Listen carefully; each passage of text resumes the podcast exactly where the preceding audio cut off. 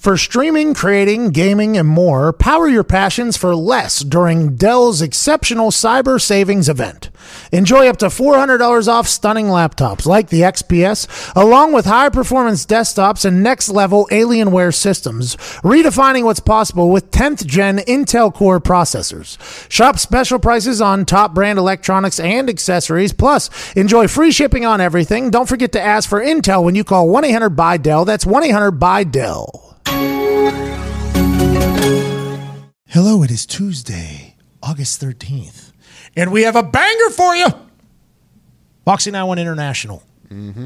Learn the story of us getting lifted in Toronto while enjoying the hell out of Canada. Mm-hmm. By the way, some wrestling writer wrote an entire blog about me calling Canada Canada.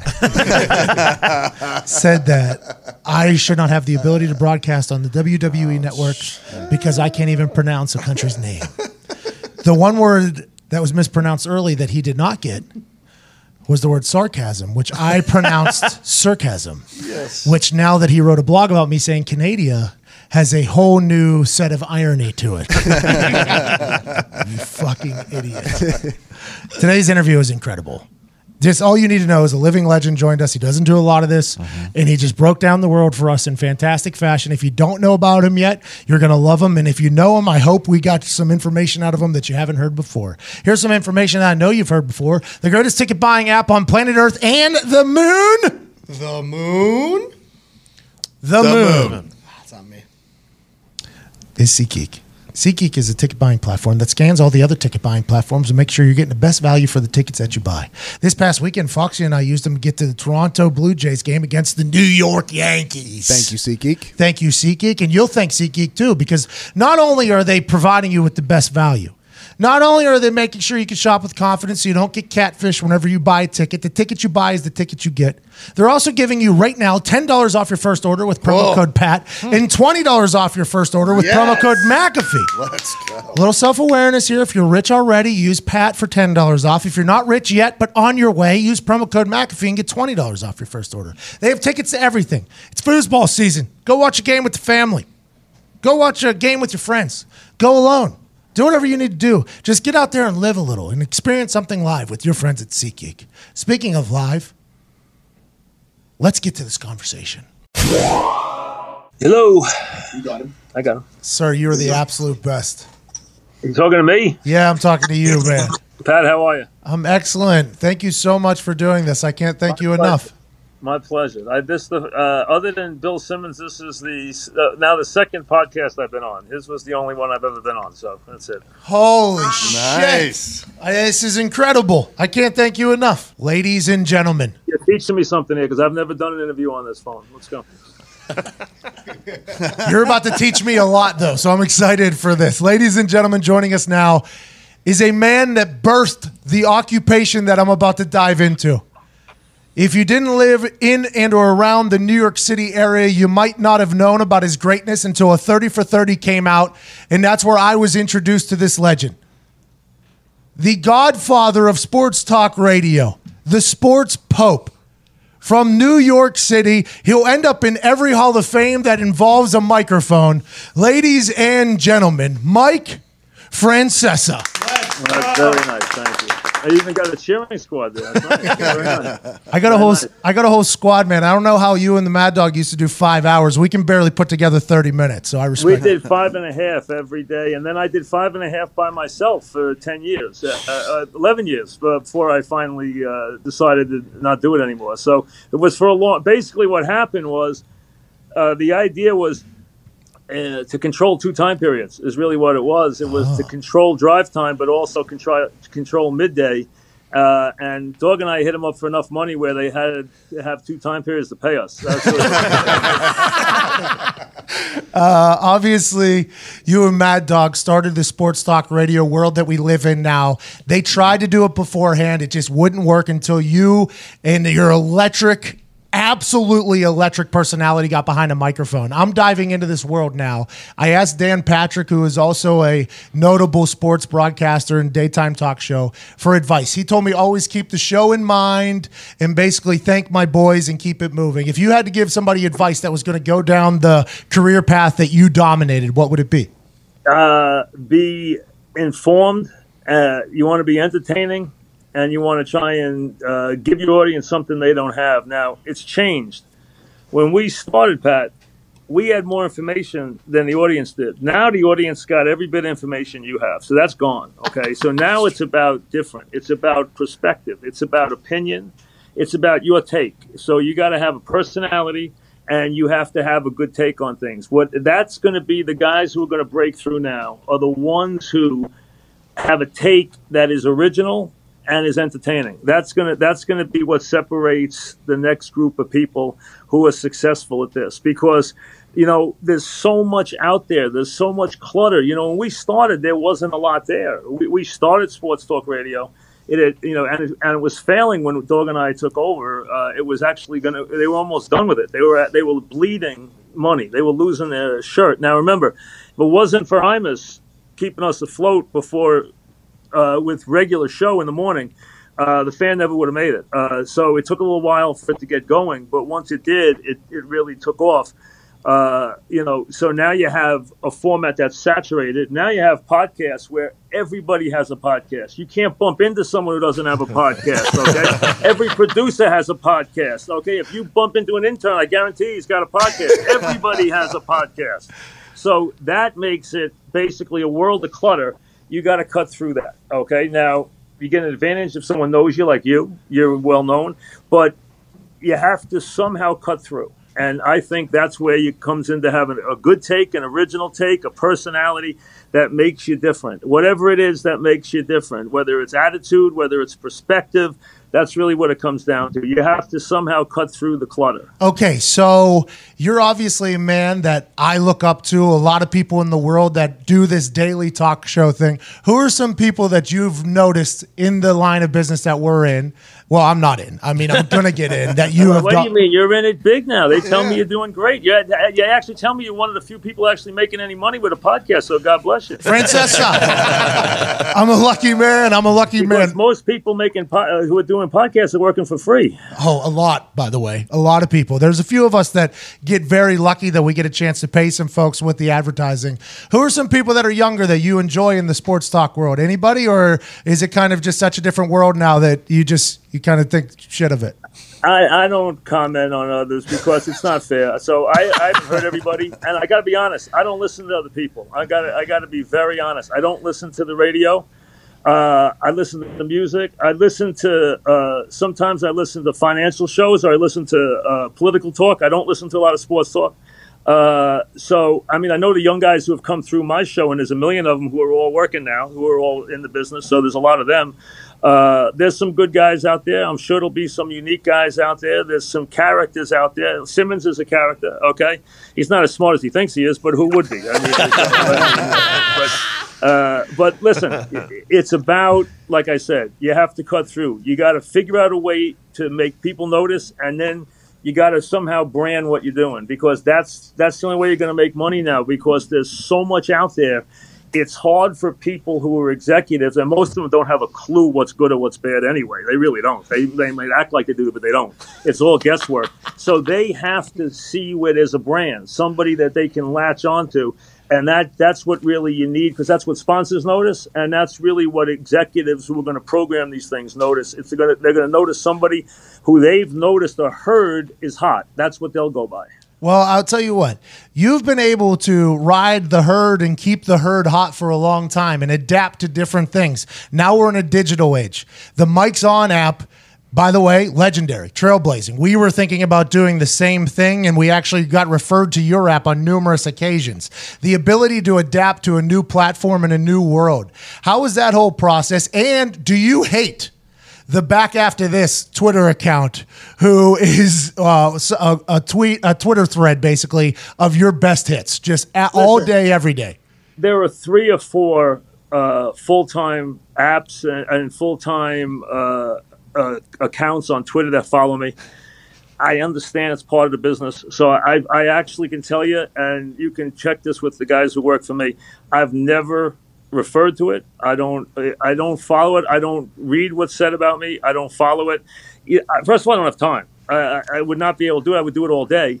All I know is I just noticed that for whatever reason, anything I do gets attention. I mean, that's all there is to it. Like last week, I said I wasn't going to Giant Camp, and that was the biggest story in New York. And I was in Saratoga running my horses, and I didn't even know that they were going crazy in New York about this fact that I, I reporters were chasing me down, asking me why I wasn't going to Giant Camp, and I wasn't going because the general manager wouldn't talk to me. So I said I'm not going if you won't do an interview with me. So I wouldn't go.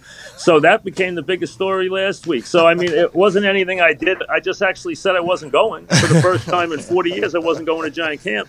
They asked me why. I said because the general manager wouldn't do an interview with me, and then that became the biggest story last week for the whole week. What a legend. I mean, it just ha- you know, listen, it's just you know, some people just cause a firestorm. I'm one of those people for whatever reason. I didn't like, I didn't ask people to do it. It just kind of followed me. And the digital thing, it's funny. The digital thing really started when Dog left, and it really was not something that he and I dealt with. It's something I've dealt with, and it just was. That's when Francesa Con started.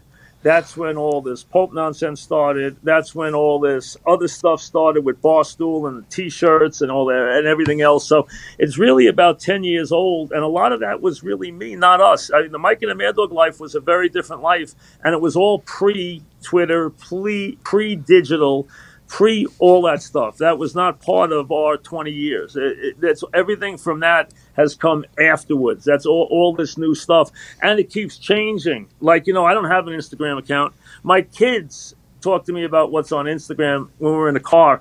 I have two, uh, three teenagers, a boy, uh, twins, boy and girl, and, and a son, 12, and, and, boy and girl twins, 14.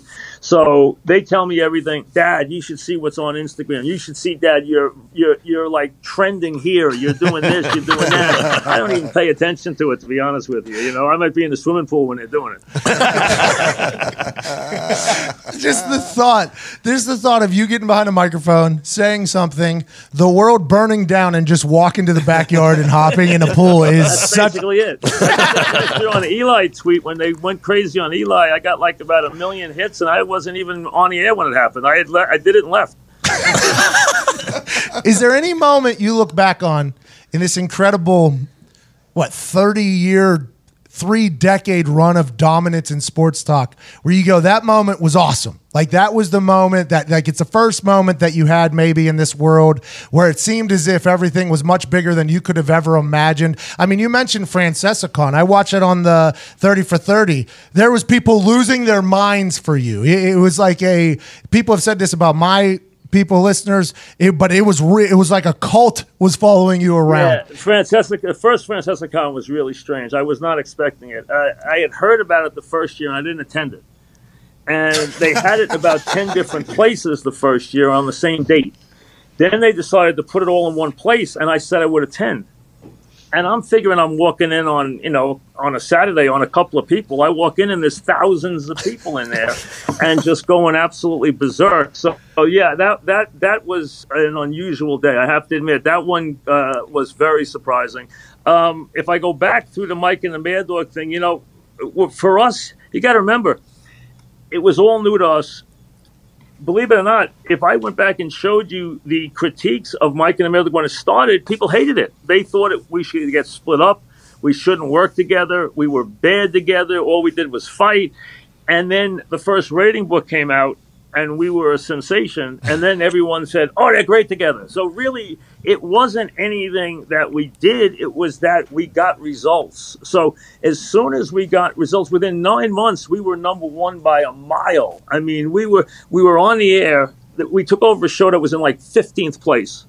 We went to third in the first book. We went to first in the second book we went to first by like a mile and a half in the third book and then it was oh my gods we were like royalty in new york and that was it. It was over. It was no longer ever a question if we would be together. It was would we be together for the rest of our lives because we were so successful. So it wasn't anything that we did on the air that caused it. It was just that we had so much success from a rating standpoint that it just became and then everything you know we were the first at everything. We didn't have any competition uh, every interview came to us. Every every athlete came to us. Every coach came to us. I'll give you a perfect example.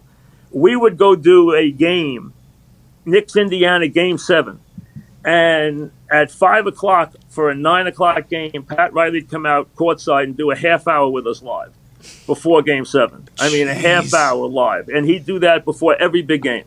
and we would get the coaches. We would get, I mean, Friday Super Bowl, we'd get George Young, or we'd get the coach on. I mean, we had offensive coordinators from the Super Bowl. I'll give you Super Bowls, but we were the only show there. We were the only show at the Super Bowl. We had the guys on who were coaching the game on Fridays on our show. That's how long we were doing this. Okay, so with that type of access early and the incredible results, the interviews are things that nobody has ever heard before. Magic is happening all over the place. You gained this incredible conversation style where you were able to ask questions of people that other people wouldn't ask. For instance, and you're do- still doing it to this day. That conversation you had with the Mets GM with since, by the way, they've gone 20 and 5, I believe. Nobody has thanked you yet from the Mets organization for the Francesa bump. I didn't do anything. but the I way didn't do anything. the way you asked that question in the way you phrased it is, yeah, I mean, you lied to the, you lied to the fans. There, nobody's going to trust you right now. You're saying what every fan is thinking, but you still have the amount of respect level in your question to get good answers. Was there ever a question that you thought was like off the board? Because then in that 30 for 30, they had you and A Rod in there where you're basically telling them to pack it up and leave New York, but it was an interesting situation now because you've become friends. But was there ever an interview where you're like, ah, probably shouldn't do this, or do you just kind of let it fly and you know what people want to hear? Well, hear? I mean, everyone makes a big deal out of the one where I asked Bobby Knight when he was sitting three feet away if he had an anger issue. Okay, I mean, And then you said, you said, yeah, I know everybody has a temper. I just wanted to hear you say you had one. yeah, well, you know, and, and that was this. That was after six months before that, where he hung up on me on the phone, called me, called me an ass, and hung up on me when I asked him the question. So he slammed the phone down on us. So. Uh, we had stuff like that, and dog give dog credit. Dog was never afraid to ask a question, ever, ever. I mean, sometimes the question was from Mars, but I mean, the bottom line is, uh, he was. We would just, we just asked whatever needed to be asked. That was basically it. You know, we just felt comfortable and we knew the people. The one thing we got all of a sudden was we got access to everybody. I mean, I've been doing this so long that I know the coaches when they're assistants. You know, I know them when they're young and they grow into managers. I mean, I know most of these guys long before they ever get there. I, you know, I got to be honest. I play golf with a couple of the owners. I mean, so I mean, it's like, you know, so I mean, it's, I, I mean, I don't hide that. I, I mean, I, so I know these guys very well. So I mean, I- we argue sometimes. They get mad at me sometimes. I mean, uh, you know, these owners will get mad at me, but I have a pretty cordial relationship with most of the owners. I mean, I don't get along with Woody Johnson. Uh, you know, I get along very well with John Mara, as an example. Nobody, I, I think I know Jim Dolan pretty well, but nobody really gets along with him very well.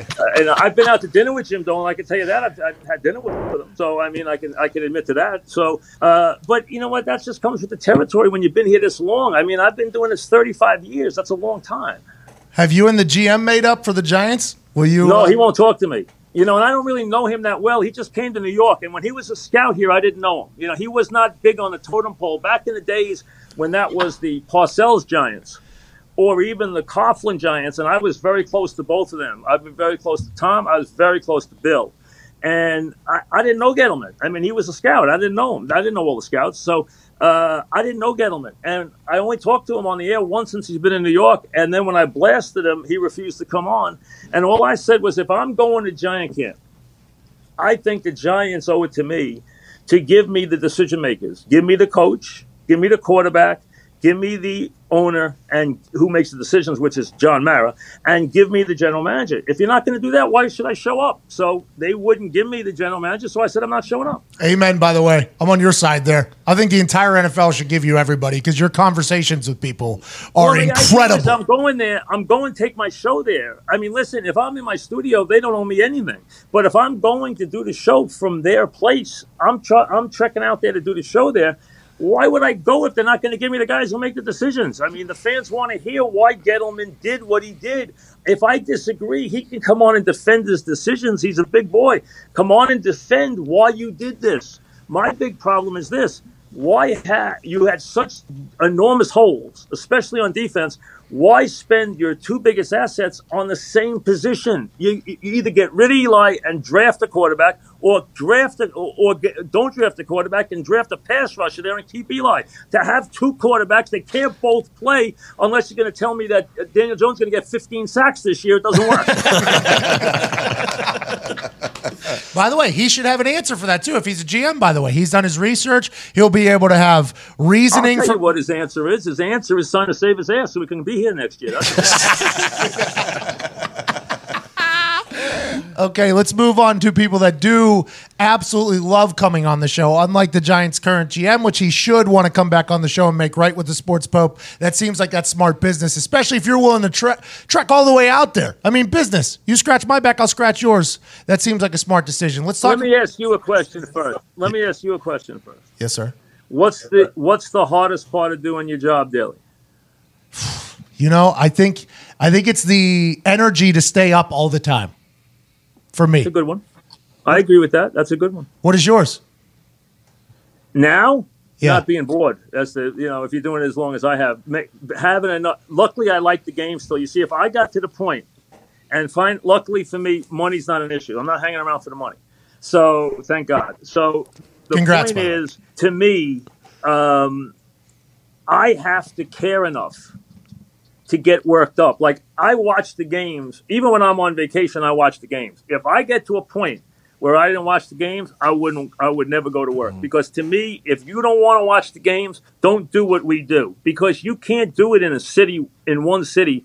The fans expect you to know what's going on. They expect you to go in there and when the manager screwed up, you got to be able to go in there and know why you think he screwed up and go and take him through the situation or why you don't think he screwed up. You got to see the games. And if it's a problem for you to watch the games, then you're in the wrong line of work. That's the first thing as far as sports talk. If you don't want to watch the damn games, okay? And I've on Sunday, I have a, a room with four TVs in it, and I never leave it from the first football week to the last football week. I watch every game. Anytime you want to come, Pat, you can sit in my room and watch all the games. I was about to ask you, I, can I started come? that 40 years ago. I still do it every Sunday.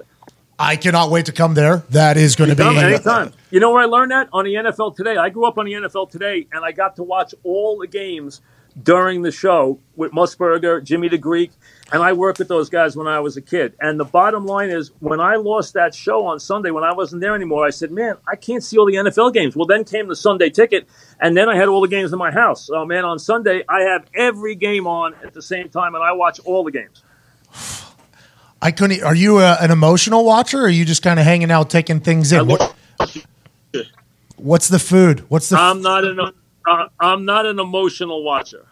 you're just kind of hanging out, having some Unless food. I, unless I had a bet on the game. Come on, you son of a! then ah. I have a. Then, then my wife says, "Oh, now I know he's got a bet on the game." You and your wife have a beautiful relationship. It's kind of like an unwritten storyline always throughout your entire life is you and your beautiful wife catching you either eating something you shouldn't be or drinking or slipping in a drink. That is a, a massive part of your life being a big time family man, I'd assume. Well, I mean, listen, uh, she's a lot younger than I am, and uh, I, what I say is, I'm the boss from the time I leave the driveway till I get back in the driveway. I mean, that's basically it. Then I'm not the boss anymore. So I, I admit that. And when I'm in the house, I, I just say yes, ma'am. That's it. Smart. I need to start doing more of that if I had to Yeah, I mean that's that's it, otherwise it doesn't work. It it, it, it, it doesn't. So yes, and I, I I didn't have kids until I was older, so I cherish them. So I have two boys and a girl. So yes, I, I they are very important to me. And I like I said, I didn't have my first kid until I was 49. So uh, having three of them, uh, it was a big deal. So uh, I really uh, I get a kick out of them. I, and they're both real big sports fans, so it's kind of fun. They've enjoyed this stuff through the years. You know, I got to go to a lot of games, you know, different big games, stuff like that. I think we lost you. We got to call you back. I got you. I got you. I got you. I got you now. Okay, sorry about that. That's our fault. That's okay. Our internet's No, it's trash over here. Uh, I'll take the I'll take the blame. Go ahead. What's up? I will let you know your finger is covering up a little bit of the screen, and the internet's Oh, going to okay. love that. Go ahead. Go ahead. Go ahead. I got you. Go ahead. This is the first time I ever did an interview on the phone. Come on. hey, you're crushing if it means anything. It's only getting started. It's only getting started.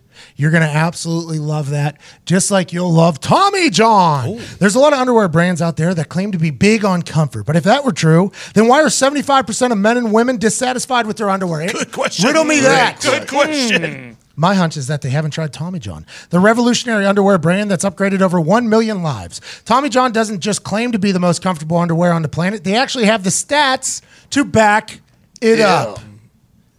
Like, how about this number?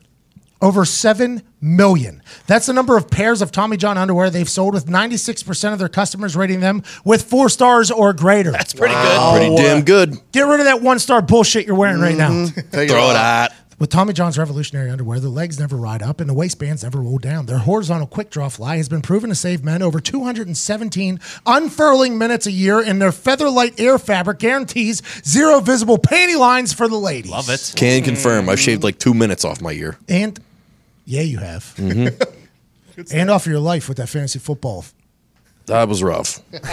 video coming soon. We survived though. We're we're still here. It wasn't comfortable, but nothing is as comfortable as Tommy John underwear. Tommy John is so sure you'll love the fit and feel that it's all backed by the best pair you ever wear. It's free guarantee. That means if you don't love your first pair, you'll get a refund. Tommy John, no adjustment needed. Hurry to TommyJohn.com slash Pat now to get 20% off your first order. That's TommyJohn.com slash Pat for 20% off. T-O-M-M-Y-J-O-H-N dot com slash P-A-T. The best pair you'll ever wear, or it's free guarantee. Go ahead and take care of the kitten caboodle today with your friends from Tommy John. Speaking of interviews on the phone, your callers in the way you interact with callers. I'm going to have this on my show. What is your mindset towards people that are calling into the show trying to be a part of the action? Uh, you just hit on what is the number one asked question. Why are you so hard on the callers? And I said, you know, you, you really are disrespectful to the callers. I said, no, I'm not. I cherish my audience. I challenge my callers. They're two different people. 98% of the people never call. The 2% that call are frustrated performers. It's like you're on a stage and they walk out onto the middle of the stage and just stand there. They have to do something to make your show better. If they don't do that, you know what? They don't belong there. They're not the audience. The audience never performs. They're never on the air. The callers, I challenge them. The audience, I cherish it. It's a completely different thing. That was an incredible. hey, that was an incredible piece of advice right there. That whole stage thing. was- I can tell you, you just listen. If you're smart, you just really learn something there because that's very true. I mean, I'm not the smartest guy, dropped out of college, but I, I feel like that hey, was a hey, listen, you played football. I know a long time without a helmet. I do know that. Seriously, listen. Your callers, why would you say, "Oh, you know, that's a great thought. Thank you for calling." I mean, my God, give me a gun. I mean, the bottom line is, you want to challenge your callers. If you're going to call up and come on my show, if you don't say something to make it better, I don't want you there. You know, I'm going to tell you what I really think. That you're a jackass getting lost. Okay, if you're good, I'll say you're good. If you're bad, I'll say you're bad. But you're there to perform. You called up to perform. You are not a regular part of the audience. You are now a performer. You want to be there. And most of the callers call every day. You know that. They're all there, there's a regular list of callers. They like to perform. They call all the shows. They like to get on, and they know on my show, if they don't come with something, they're going to hear it. Oh, that's incredible. You have had some callers here in the digital age attempt to troll you. Uh, yes. Attempt well, to. that's again. That's another one of those sites that they get credit or something. I think they get like green stamps, or they get like uh, Amazon points, or they get something for doing that. I'm not sure what they get. Ah, when did I never said that start? That's a massive thing on the internet. You probably don't even know that. I never said that is one of the hottest things on Francesa internet is when a caller thinks they got. The thing is, you got to watch that stuff. You got to remember too that, that on those sites, if if it doesn't come out the way they want it, they can edit it too. You got to be very careful with it. that is true. You can edit anything in these days. And they and we have caught them editing those. So let, let's be honest, we've caught them on numerous occasions editing those. So they, they, it's not, they're they're in the they're in the entertainment business. They're trying to get hits, and they want it to work the way they want to make it work. You know, yeah, you know, I could make. 10 predictions in a row right. If I make the 11th wrong, it's going to lead their thing for an hour and a half. That's mm-hmm. just the way it works, you know? well, and that's because everything you do moves the needle. So it's more of a Bingo. That's the idea. Which I we know that though, so I mean, it doesn't make any. They, they, you know, that's why they, they only want to run the ones that that you get wrong. That's the way. They don't run any of the ones you get right. You know that. How do you feel about uh, this upcoming NFL season? Who's going to be some teams that you think are going to come out of the woodwork? Are you happy with what happened? Obviously, not with the Giants. Maybe the Jets bringing in Le'Veon Bell. How do you feel about everybody? Uh, I wouldn't have brought Bell in. I don't trust him. I think he's a bad team guy. I think he's a me guy. So I don't like selfish players. I think he's a completely selfish player. Uh, I didn't get along with Beckham. I was very hard on Beckham. Beckham and I hated each other. So I mean, that's pretty. You know, everyone knows that. That's not that's not a secret. Um, uh, I think the Jets have. I love I love Darnold. I think he's really good. Uh, they they I think getting the center to come out of retirement was big. They really are got to get stronger at the tackles offensively. Their defense has a chance to be really good. If the Alabama kid is good, their safeties are exceptional. They have a chance to be really good on defense if the Alabama kid's as good as everybody says he is. I got to wait to see him. I haven't seen him yet on any real uh, situation, but they say he's really good. I think the Jets now, I don't know what to make of Gase. See, I didn't think Gase was a bad coach in Miami. I thought he was a little weird. And then when I saw him rolling his eyes at the press conference, I really thought he was weird. Hey, he's snorting smelling salts right now. Gase is out there snorting, snorting smelling salts too. He's Yeah, he's weird, Gase. I mean, he really is. I saw him break off a thing before he started the game the other night. I mean, I was like, what is he doing? You know, so he's a, he's an odd duck, but I don't care if he wins. Who cares? So, uh, but I think it's about getting the quarterback to be who he is, and I think he's really good. I like Sam a lot. I liked him in college. Uh, they have a chance to be an eight nine win team. I think if, if things fit together, they're not ready to win big yet, but they're ready to take a step. Giants have no defense. I mean, uh, their offensive line finally is going to be better. The tight end's going to have a big year for all you rotisserie nerds. He's going to have a very big, or a fantasy where uh, nerd have a very Rotisserie. big Hold on. Did you, know? say rotisserie nerds? Yeah, or fantasy, whatever you want to call that stuff. You know, that, that was the biggest mistake I ever made, Pat. You know that? What's that that? was the biggest mistake I ever made financially. I could have owned that. I could have owned that whole genre if I wanted to. They begged me to get involved in the beginning. They offered me everything, and I wouldn't do it. We wouldn't even do it on a show. And that was the biggest financial mistake we ever made because we could have owned that stuff. I mean, they begged us to get involved in the beginning. I, I, I can't tell you how much the offers they gave us to get involved. You just didn't uh, like the thought of it, or what? I, I- I just thought it was not real football. I thought, you know what? I don't care how many yards your back has. Tell me who wins the game. I just didn't care. And we, Dog and I hated it. We just never got involved. We never talked it. But I'm telling you, the offers I got were unbelievable to be involved in that thing. We would have, would have made a fortune, absolute fortune. That was the biggest financial mistake I ever made because it turned out to be really big. It really did. So I was dead wrong about that. Uh, I don't play it, but I, you know, I've never played it. I've never been involved in it. I don't have a team or anything like that. I, I- you know what? I care about the games. I can't watch the game that way. I want to watch the game. I just don't look at the game that way. That's all. It's just me. It's just uh, I don't care if a guy gets an 80 yard run or something like that. It's, you know, I'm not worried about my guy versus that. I, I, I never looked at it like that. You like it? No, I can't get into it. It takes a lot of time too. These people are moving players, and they got Oh, flex please, they call up trades, and somebody called me up for a trade at one o'clock in the morning. I kill him. What does the next five years look like for you? What is the next? Are you going to just do this forever? The world hopes you do. What is your plan? No, I, I see. Listen, I always made the comment. I got to be true to it. I, I really had a belief that you shouldn't stay in these great jobs, and I thought I had the best job in the world. I don't think you should stay in them till you're 80, because if everybody stays in them till they're 80, then what happens to the generation behind you? So I think eventually you got to get out of these good jobs and give somebody else a chance. So with that, before that long, I'll I'll move out of the job, and then I will I'll do some content somewhere and do some stuff. But I don't see me doing the drive, you know, doing afternoon drive that that much longer. Only because I think it's time to let someone else have a chance. I've had an incredible run. You know, I'm lucky enough to be in all those Hall of Fames you already mentioned, so I, I don't have to worry about that. I mean, I've already done everything I need to do. If I finish first again, what do I care? I've already finished first like 77 times. Who's So, counting? I mean, you know, you know I, I'm uh, listen. Yeah, yeah, it's about 75 or 76. 77. It's, it's close. It's close. Yeah, it's close. I do keep count. Absolutely. Hell, that's the idea. That's how I get paid. Hey. Let's finish it first. Hey, that's incredibly selfless of you to think about the next generation of broadcasters. That's Well, very I cool. I just think I've always said it, and I, I don't want to be a phony now and not do it. So I'd like to see someone else get a chance and get my job. Now, listen, if I hadn't made enough money, I'd stay, but I, I made enough money, so I don't have to worry about it. And I'll do something, and I'll probably get overpaid for doing it. That's the good part. I, you know, because I'm a good negotiator. Now, how about you? Aren't, didn't I see you're going to be doing games now? Aren't you going to be doing uh, color? yeah, Thursday night football, uh, college How games. good is how good is that? I'll tell you right now. I told ESPN they missed the boat. They should have let. Here's the guy. They have the guy who's perfect.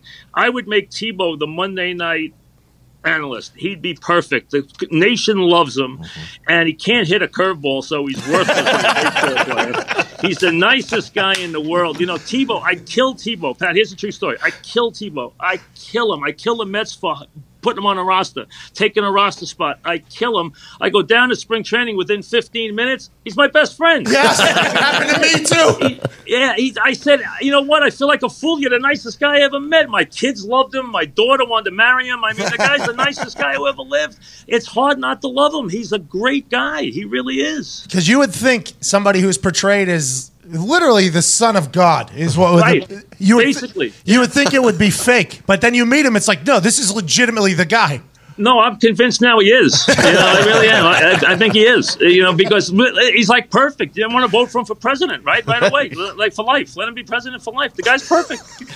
Hey, he's handsome Never had a cavity. He's got muscles on his muscles, and I don't think he's ever done anything wrong. and he's handsome as hell. I mean, Oh, he's it's great looking. He's got muscles on on top of his muscles. He's he's modest. I mean, he's the nicest guy in. The, eh, but he can't hit a damn curveball. the guy's hitting forty in the minor leagues, and he and he make fifteen million million being the color guy on ESPN. Uh-huh. Put him in the job. See, Peyton Manning doesn't want that job. You know why? He doesn't want to criticize anybody. He wants to be loved. He wants to do commercials. He doesn't. He's Peyton Manning's gonna make money doing whatever he does, but he doesn't want to do that. So that's fine. Let Tebow do it, or you. You be perfect doing Monday night. Just kill everybody. Just go out. you were a punter. You didn't play anyway. So that's easy. easy. I was just about to ask you about the Jets kicking situation. You guys don't even have a kicker. Your kicker Hey, retired. listen, it'd be nice if you brought one to the game, but they might remember that. I wanted If, to. Woody, if Woody was back, they wouldn't remember it. But if it would, with him in London, maybe they'll remember to bring a kick into the game. Uh, I wanted to circle back with Quinnen Williams, where you talked about if he's as good as they say he is, it's going to be great for the Jets defense. Do you enjoy that he has like an incredible personality? Do you like the personalities of the game, or you just don't care about anything outside the lines? I don't care about the players very much. I have to admit, I like. I find the coaches fascinating. First of all, now I have. I can't relate to the players anymore. I mean, I could, but I was never a guy who was very interested in the players. I've had a couple of players who were friends. I've had coaches who were friends. I, I don't. I didn't have a lot of play. Like A Rod and I are friendly. Uh, you know, I, I felt bad for A Rod because everyone was kicking his ass, so I tried to protect him. I really felt bad for him. Here's the guy who's the richest man in the world, and you know, and hit 700 home runs, but I felt bad for him. I really did. Uh, you know, and, and he's got more money than God, and you know, he's and, and you know, he's got everything you could want, except he's sometimes dumber than a brick in the decisions he makes. That's all. So, but you know, but I like him. I like him personally. I, I always have. I, I knew him from the days he was in Seattle. He's a, I, I really liked him. He's a genuinely good kid. He really is. He's not a bad guy. Bernie Williams is a friend. He's been a friend for a long time. One of the great clutch players ever. That's what I liked about him. I'll give an example. Jeter and I, if I talked to Jeter by myself for 10 minutes in my life, but he did his job, I did my job. We never had a crossword in 20 years. You know why? He was professional. He knew what he had to do. He did it. He knew what I had to do. He knew my job. I knew his job. We never had an issue. Never once. Okay, you said you and Odell hated each other. How'd that start? Was Oh, it with the net, the kicking net? He couldn't handle the criticism, and I, I banged him pretty hard. You know, yeah. He's a good I football mean, here player. was Tom Coughlin. Tom Coughlin was a great coach. Beat Bill Belichick twice in the Super Bowl. Was a great coach. He made Tom Coughlin look like a total fool. He made mm-hmm. Tom Coughlin look like he didn't even know what he was doing out there. He embarrassed the hell out of him. Here was one of the great gentlemen of the game, one of the great coaches of the game, and that guy made him look like a dope. The way he, because Tom was either told not to or just felt it wasn't right to chastise him. He should have pulled him out of the game by his ear against Carolina that time. Hey, Tom's doing great work down in Jacksonville. If Nick Foles can complete a couple passes, that team's going to be a good football team. All of a sudden, nobody's talking about good for Tom Coughlin. Uh, the boys here, I my guys. How many you- guys you got working on your show? okay, so we have right now we have six guys in here with me. How many have open mics during your show? Well, it's kind of a they pick and choose their times. It's not an open mic, but they, they feel as if whenever they get in, they can get in. You know. Uh, here's how we differ. In my show, there's only one mic. hey, by the way, mic's on. Mic's on, and no one else has a mic on. No one else. not anyone in the studio, not anyone in the broadcasting room. No one has a mic on except me. That's it. If somebody else wants to say something, which I think your producer does say some things every once, Once in in a while, Yeah, raises he'll- his hand. That's what Dan Patrick does us to do. And do you get do you get mad at him if he says something you don't enjoy? No, no, I wouldn't get mad. No, he just he wouldn't be there tomorrow. he works for me. What do you think? He's stupid. He gets paid. He works for me. He's not going to jeopardize it. Just the thought of your producer having to go through all the social media platforms after you burn the world down. He does that all the time. That's what he does. He gets a kick out of it, though, man. You know, I've had a lot of producers. Most of them are broadcasters now. Who have been my producers? They're most almost every one of them's in the business. Ah, you're a great mentor, man. You've done. No, I didn't do anything. They went did it on their own. They just ran away from me and did it on their own. I'm sure they didn't learn shit from you over all the years. I'm sure they did. I, I, it may be a little rubbed off. I doubt it. My guys have great questions for you, though, man. We are such huge fans of yours over here. We're so thankful for your time. I know this isn't something you normally do, so thank. Stop kissing my ass and answer questions. Well, it's not my fucking questions; it's theirs. All right. I'm just trying to set it up here so we can buy some more time. Jesus. okay. Mike, uh, question for you. One of the biggest storylines over the weekend in the the NFL was Antonio Brown's situation with the Raiders. First, it was the feet. Now it's the helmet. I wanted to see if you could grace us with a take on the AB issues. I wouldn't have him on my team if he was the last man breathing. Okay, I can't stand him. I couldn't stand him in Pittsburgh, and now can he blame this on Ben Roethlisberger too? Can he figure out how to do that? Okay, that guy just shows you it doesn't matter what uniform he's wearing, he's going to be a pain in the ass. That's all there is to it. I wouldn't have. I wouldn't give him five dollars, no less, fifteen million a year or whatever the hell he's making right now. Uh, you. I, I mean, forget it. He's got to learn that it's not just about talent. Talent's not enough. He's going to be home somewhere five years after he can't play anymore, and he's going to say, "Boy, you know what? Did I screw up my career?" Oh, you think he's going to have that moment where he's sleeping on? Yes, absolutely. I think they all do. Where they say, "Boy, you know what? I should have been a great player, and you know what? I messed it up." Because you're only, and you know this, Pat. You only got a chance to be great for a very short time in the NFL. A very short time. I agree. Everybody has their spans wherever they're at their peak. And Antonio Brown is. So you even agree? Antonio Brown, incredible football player. It's just everything Yeah, else. great talent. So's Bell, so Beckham. All three of them, though, I wouldn't have any of them near me. They're such all selfish jerks. Not you though. You're looking out for the next generation of broadcasters. Selfless man, Mike Francesa. No, no, no. I listen. I want football players that want to play. See, here's the thing. Lawrence Taylor ran all night. Lawrence Taylor, you know, was insane. But you know what? He was a great team guy. He just wanted to win the damn game, and he was going to figure out a way to win the game. That's what you want out of great players. Go on there on Sunday and figure out how to win the game. The locker room is such an important part of the NFL. It doesn't get talked about enough. Being a good locker room guy, good chemistry, everybody getting along, and it does seem as if with the egos growing in the NFL, that might be fading away. This next guy asking you a question has uh, a pop blood vessel in his right eyeball, but it, he's got a good brain. Well, Mike- just keep him off air. Just keep him off the camera. That's all. Okay? Mike, you talked about over your 35 years, all the access you got and all the people that you got to interview. Um, is there anyone that you did not get a chance to interview that you've always wanted to speak with? Joe DiMaggio could not get him. Tried every which way, could not get him to a microphone. No matter what, Hank Goldberg, who you guys might know, who was a big guy down in Miami, who I had worked with with Jimmy the Greek when we were kids. He was very close to Joe, still couldn't set it up. We even tried to get Ted Williams to set it up for us, and I, and he and he said, "Don't worry, I'll get Joe to do it." And we could never get Joe DiMaggio to. He was not one of nature's noblemen, okay, to be honest with you. Joe DiMaggio, he was a god as a player. He's married to Marilyn Monroe, okay. I mean, he was Joe DiMaggio, but he just wasn't one of nature's noblemen, and uh, we could never get him to do the show ever.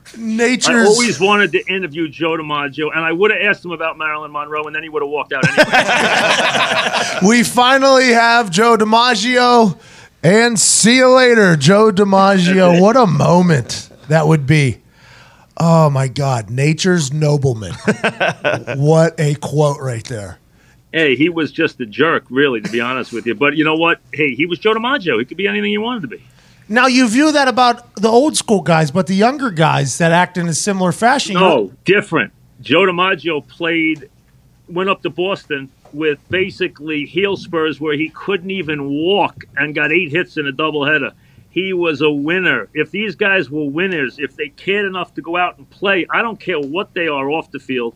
I don't want them to hurt their teams, and these guys do nothing but hurt their teams. You love winners.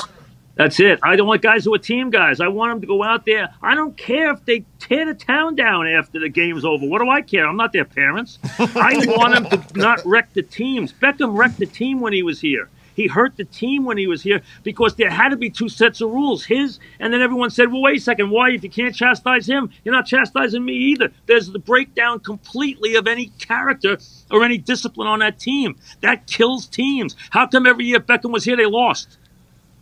I'm going to say Beckham.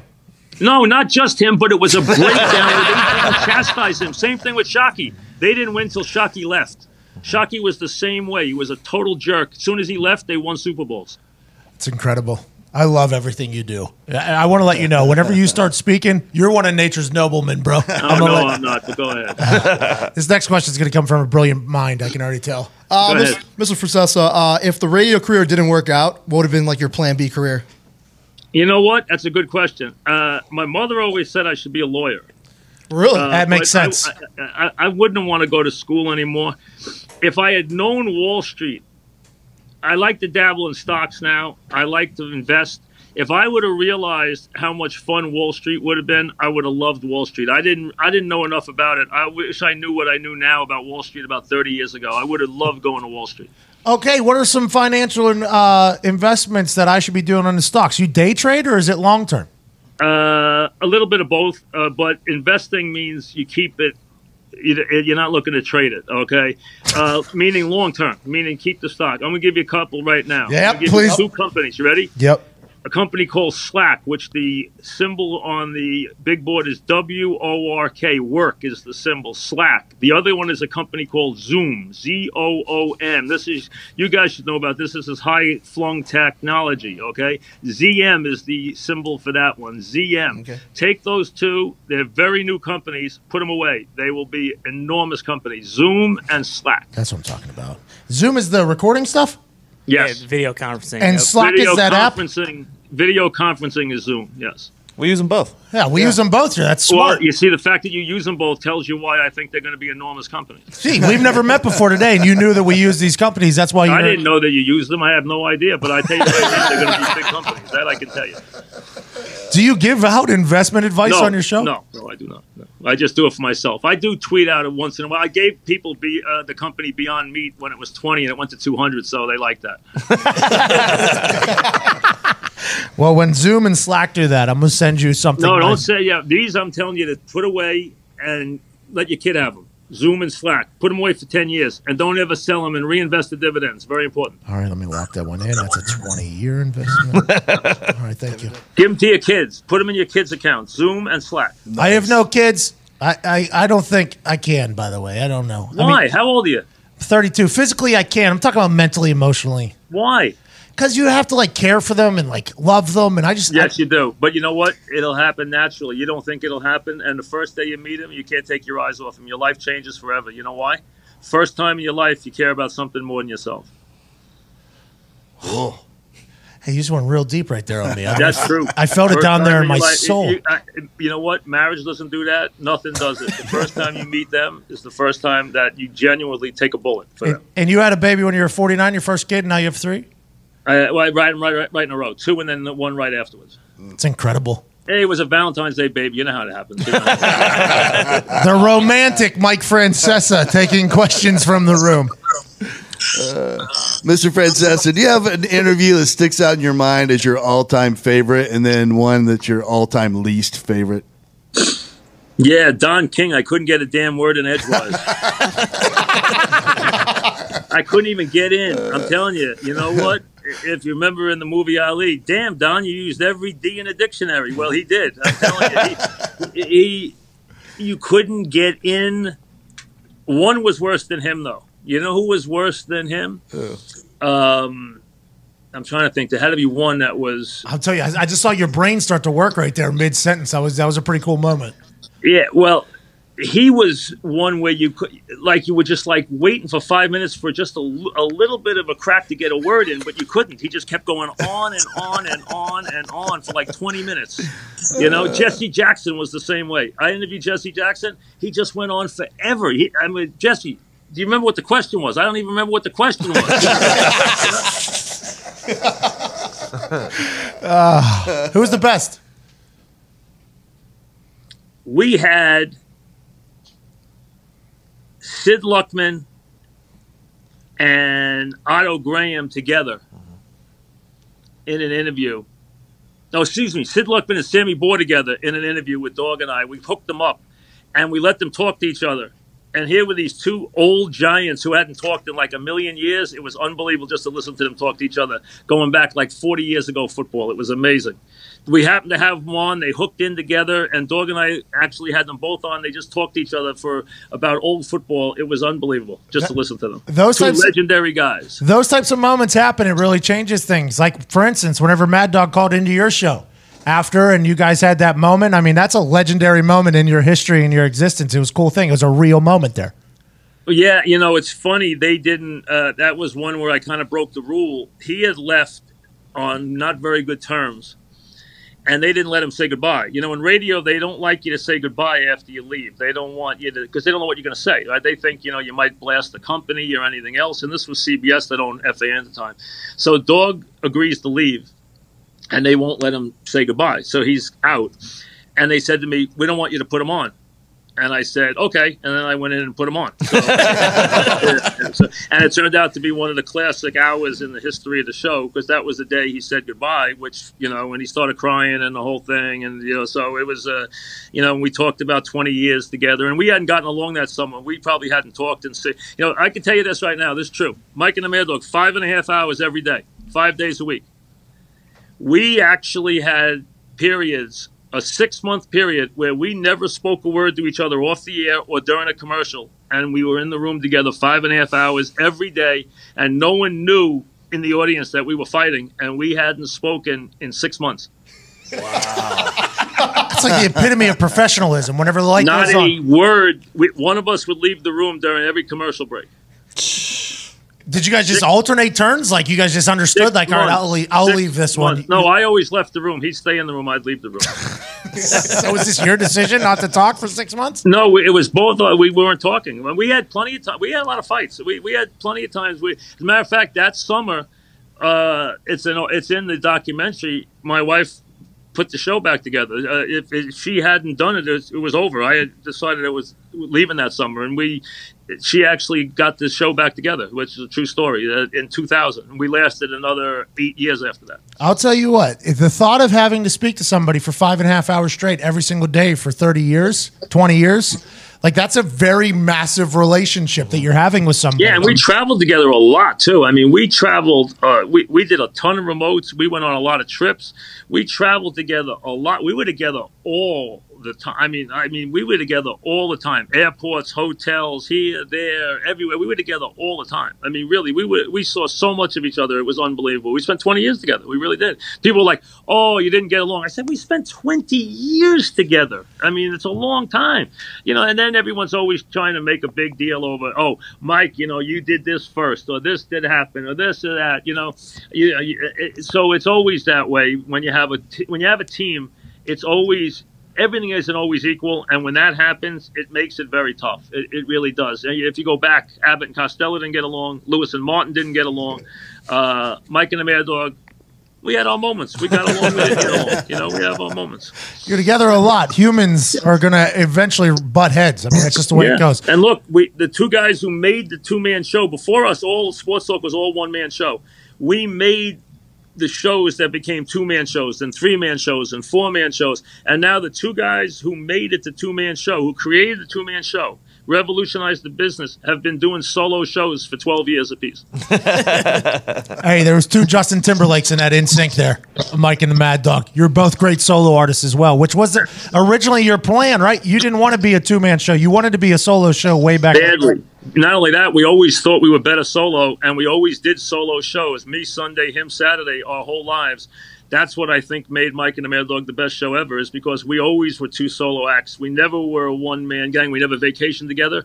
One of us was there when the other one wasn't there. We covered the whole year that way, and we liked to work alone. We loved to work alone. So that's why I think the show was that good, is because we were solo acts. That's awesome. Uh, this next guy is the guy that introduced me to you. He's Really? yeah. He's been a fan his entire life, and he has an impression. I'm sure you've Where's heard he from? Iowa, actually. Waterloo, Iowa. Yeah. Big Yankees fan. Yeah, uh, yeah, I went there. I did a couple of Iowa, Iowa Michigan games back then. Hayden Fry wasn't a very friendly man. I have to say. He has an impression of you. How many of impressions of you have you heard and liked? uh, none. I'm not going to do it then. I can't remember. Yeah, he's not going to do. do it. Do it. I hate it, but do it anyway. Go ahead. Okay. Uh, after this, uh, we'll be back uh, with Dave Gettleman if he decides to come on the show. I don't know. We'll see. Okay. See, I don't think I sound like that. It- it's true. Plus, everyone always, you know, I, I don't, I don't mean to say this in a bad way, but I graduated magna cum laude from college. It makes it sound like I don't have a brain in my head. That's fair. No disrespect out. I got an academic scholarship to college. I mean, I know it was only St. John's, but I still got an academic. scholarship, you know, uh, that, but that the, the impersonations always make it seem like I don't have a brain in my head, which really is far from the truth. Mike, my question is at this point in your career, I'm assuming you've had the opportunity to write like a big sprawling biography or maybe have like a movie about you. Uh, maybe not, but if that was the case, would you do it? And who would you want to play you in a movie? Um, who would I want to play me? Brad Yeah. Pitt, probably. Clooney. I don't think he would, but I'd take Brad Pitt. Uh, but uh, I, no, I've never, I've never done a book. I have had a couple of offers. As a matter of fact, I've been uh, dabbling with the CIA people with a book for the last year. Uh, you know, and I've never wanted to do one, basically because I have a lot of respect for books. And I think most sports books are dreadful. Okay, I mean, absolutely dreadful. And when people who are broadcasters do them, they really stink. They're usually just a book of lists, so they're really not very good. Um, uh, Feinstein writes books. That's books. He researches it. He can write. I mean, he was a terrible broadcaster, but he's a good writer. Uh, but you know, he's a, um, a Dave Maraniss is a great writer. His book on Lombardi is the best sports biography ever written. If you've never read it, when Pride Still Mattered, grab it tonight and read it. It's the best sports book ever written. Um, but I, I have too much respect for books. But I, I can tell you this. I actually was in a movie recently with Adam Sandler. There's a movie coming out called Uncut Gems. It is a serious movie. It's not a comedy. It's a dark comedy, and it's a Scorsese produced movie done by a couple of young directors who were big fans of mine. And they gave me two scenes in the movie where I play a bookmaker, and Adam Sandler is in hock to me a bunch of money. And I start screaming at him in a restaurant, and they have a scene in the movie where I'm yelling at the guy in the kitchen because he doesn't know how to make it a Caesar salad, and I'm screaming to him how to make a Caesar salad uh, item by item in, in in the movie. So I don't want to ruin the scenes, but there's two scenes in there in the movie. It comes out, I think, in October. It's called Uncut Gems, and Sandler was great. I spent off 18 hours with him doing these two scenes, and it was pretty. It was a lot of fun. How many takes? I'm telling you, I hit it the first take. I swear, hundred takes. They do so many different angles, and like ah. they'll say, "That was great," and they'll come over and they'll move your wristwatch, and then they'll do it again. Then they'll say, "That was great." They'll come over, they'll move the salt shaker, and they'll do it again. And then they'll put a camera over your head, and they'll do it again. They'll put a camera under the table, and they'll do it again. And he did like 40 takes at each one. It's unbelievable. The kitchen was like a thousand degrees, and I'm in a suit, and it was unbelievable in there. I, I cannot believe how hard those people work. I did two scenes and was there 14 hours. Did you? Were you about sick of the retakes? Was there, or were you just along for the ride? No, I really wanted to do it right because, like, I, I just thought it was really challenging. I just wanted to do it because they these guys were serious about it, and I'm there with Adam Sandler, who was obviously really good at it. Uh, so I wanted to do it right, and I, I think I did a good job. We'll see, you I know. can't- But it was it's pretty funny stuff. I mean, uh, you know, I, you know what I didn't like about it? They made me say "fuck" on it. I didn't want to say that in the movies, but I did. I didn't want to. Hey, it sounded good coming out there, though. I didn't really want to say that. I, I don't like to curse on the air, so that's one thing I don't like to do. So, uh, but uh, they, I did curse in the movie. I have to admit. Did you know the Caesar salad ingredients before the movie, or are you? No, I did not. I, you know, I did. I know it was anchovies. We screamed about the anchovies a lot. I, Damn anchovies. You're incredible, Foxy. Yeah, Mike, we ask a lot of our guests this questions, and I got to know who do you think's going to win the Super Bowl this year? I actually think, and I, I think this is with my heart, but Andy's put everything into this year. I mean, if Dee Ford doesn't jump offside, and he did jump offside by a mile and a half, He was okay? lined up. So they, They, had to call it. They had no. I mean, they didn't want to call it, but they had to call it. He's offside by. A, I know Andy said, you know, why they called? it? They called it because he was offside about a country mile. you know. Andy has put everything into this year. He's an old guy, a friend of mine. I've known him a million years. Um, I, I just, I, I want him to win, and I just think everything is right for them this year to win the Super Bowl. So I'm, I'm praying and hoping that this is their year. I really, I really think everything is right. I don't think he'll be able to keep it together the same way after this year because I think teams' windows are very short. They should have won it last year, like the Falcons. Falcons, who basically, if you locked their coaches at halftime in a room, they would have won the Super Bowl. okay, but uh, you know, you know, so the Falcons should have won a Super Bowl. So they're downhill since then. They're never getting it back. They had their window; it's closed. They're going down. They're downhill. They're gone. It's over. They're going straight downhill. The Chiefs, they have the window still. I don't know how long the windows stay open. I always wanted Andy because I think Andy's really a good coach. I wanted Andy to win a Super Bowl. And, you know, he's been a very good coach in this league. He's a good guy. I've liked him a long time. And I hope he wins it this year. And that's my pick. I think they, I think everything's right for them this year to win a Super Bowl. Okay, so Slack, Zoom, and the Chiefs. Three Yeah, investments. The Chiefs are chalky. I understand that. Uh, but I, I, I just think everything's right this year for them to win. Well, I'll tell you what, man. I don't know what you're going to be doing next, but I guarantee you're going to win. You like winners, and you yourself are a winner. You started in rough in a rough area, came to prominence your own way. You've never changed, and all you do is dominate. And I can't thank you enough for your time today. You're an absolute legend, my brother. I guess that means you're saying goodbye with all that good stuff, huh? All that. Yeah, I was going to. You see, I was going out on. Hey, that. listen, pleasure. You know what? Uh, I, I know you do it. Really, in all seriousness, you know what? Uh, I wish you luck. Uh, the podcast thing has got to sort itself out. I, I've been very critical of it. A lot of companies ask me to get involved. I haven't done a podcast, uh, and you know, again, I think that it's going to be bigger than I thought it was. Uh, you're at the head of the curve there, clearly, you and a couple other guys. So, uh, congratulations, what you're doing. If you're making money doing it, and you are, good luck to you. Keep it up. Don't let anybody tell you to do it differently. If do what's in your gut. Don't let some executive or somebody tell you to do it differently. Do what you believe. Do what you believe in and what you feel. Just keep doing that because it's working. So, uh, and I wish you luck. And you know what? Uh, I hope to see you on TV doing some games. And if you do, don't be afraid. Do it. Say what you really believe, not what you say on the air. Say what you believe. You know, because most guys go on there and pull their punches. That's what's wrong. Go on there and say what's what's in what you really believe, because that's what the fans want. When you're genuine, genuine.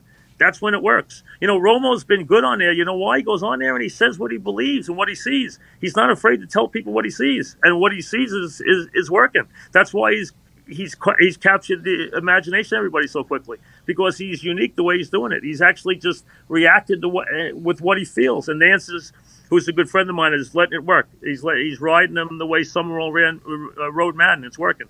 So Romo's going to be really big in the business. He really is, and he, that's why because he's different. And you know what? When you get your chance, Pat, that's what you do. Do what you really believe in, what you feel. I can't thank you enough for that advice. I can't give you any advice other than I can't wait to watch you review a pizza with Dave Portnoy. and uh, I, man, I'm I'm gonna re-listen. Portnoy owes me for all the shirts I sold. yeah, that's it. So you know what? He's buying the pizza because he, he, man, he's been he's been hawking my shirts for a thousand years. You know that. You know. So and uh, but he's a smart guy. He really is. They've done a good job, Boston. See, there's another one who carved out a niche. They did a really smart thing. They're smart guys. That's what you got to do. You got to carve out a niche. You've done the same thing. So congratulations to you. The other thing though is you know lose a couple of the guys that I heard today. I, and I, I, You got it. We'll have a cutting process like I, Facebook. really, you know what? I'd get. I, I'd cut it in half right now. Mike, I can't thank you enough. I'm gonna re-listen Pat. back to all this you. advice. I'm gonna take notes. I got Slack, Goodbye. Zoom, the Yeah. Chiefs, and the amount of life and career advice you've given me today is more than I could ever thank you for, ladies and Pat, gentlemen. not a cartoon. Those are real stock. Slack is, you know, Slack and Zoom. It's not. A, it's not a cartoon. It's, it's Slack and Zoom are real companies. You realize that? Yeah, I'm gonna go dump my entire bank account in both of these for my kids. Eighty percent. Keep twenty under the ladies and gentlemen, Mike Fritz. See you, Pat. Thanks. Huge thanks to Mike Francesa for doing that. He told us it was only his second podcast uh, with Bill Simmons and then us, but Everybody knows he did the the A Rod Corp. Uh, everybody knows, but it's okay. He does so much talking, he probably forgets. And for us, that was an incredible conversation. Incredible. Legendary. Living legend. He really is a living legend. Yes. If you have a thirty for thirty about you or whatever it is, and you're a broadcaster. I mean, you've done it. I think. Yeah. Mm-hmm. I think that's something you do. Whenever we said trailblazing at the beginning of that thing, like the Godfather of sports talk radio, that's what he is. He literally is the first. Him and Mad Dog were the first two to kind of get in a, a booth together, a studio together, and just go to town. And now it's like the standard, but back then it was not I just love that he's him all the time. all the time. All the time. He's not. He's he's not doing it for anyone else but himself. If you have a 30 for 30 about you and you're not dead broke or in jail, you're crushing. yes. That's a great Probably point. a good standard. that is probably a good standard right there. Good for him, man. He buried a couple people in there. Yeah, not afraid. died laughing. died laughing. Big thanks to Mike Francesa. Uh, Mike's on is the app, I believe. Yep, it is. Mike's on. I I enjoy. I, I- was introduced to him through Ty. Mm-hmm. Then saw the thirty for thirty. Then watched uh, all the clips every day, and boy, I love him. I absolutely love everything he says. And the callers coming onto a stage perfect. is a great metaphor for us going into live Yes, radio. It really is. Because we would like to take callers. It's a big part of why we want to be live is to hear the people's voice. And his thought of, I'm in the middle of a stage, these people just walk out here and just put the brakes on. Like, I, the crowd probably listening wants me to kick you off the stage too, I'd assume, which I never thought about that. I was always like, this is an audience. This is one of our listeners. I'm very thankful for them doing that. Right. Here we go. They co- Not a great call. Okay, no worries. Have a good one. But whenever you have the mindset of, hey, this is a fucking show now. You're not an audience. You're a performer trying to call in here. Let's put on a show. And then you watch the clips of the way he does handle it. It's like, oh, yeah, that is exactly. he kicks their asses off the stage quick, Yeah. too. He lets them know. I mean, because uh, he makes ninety nine percent of your audience who doesn't call in.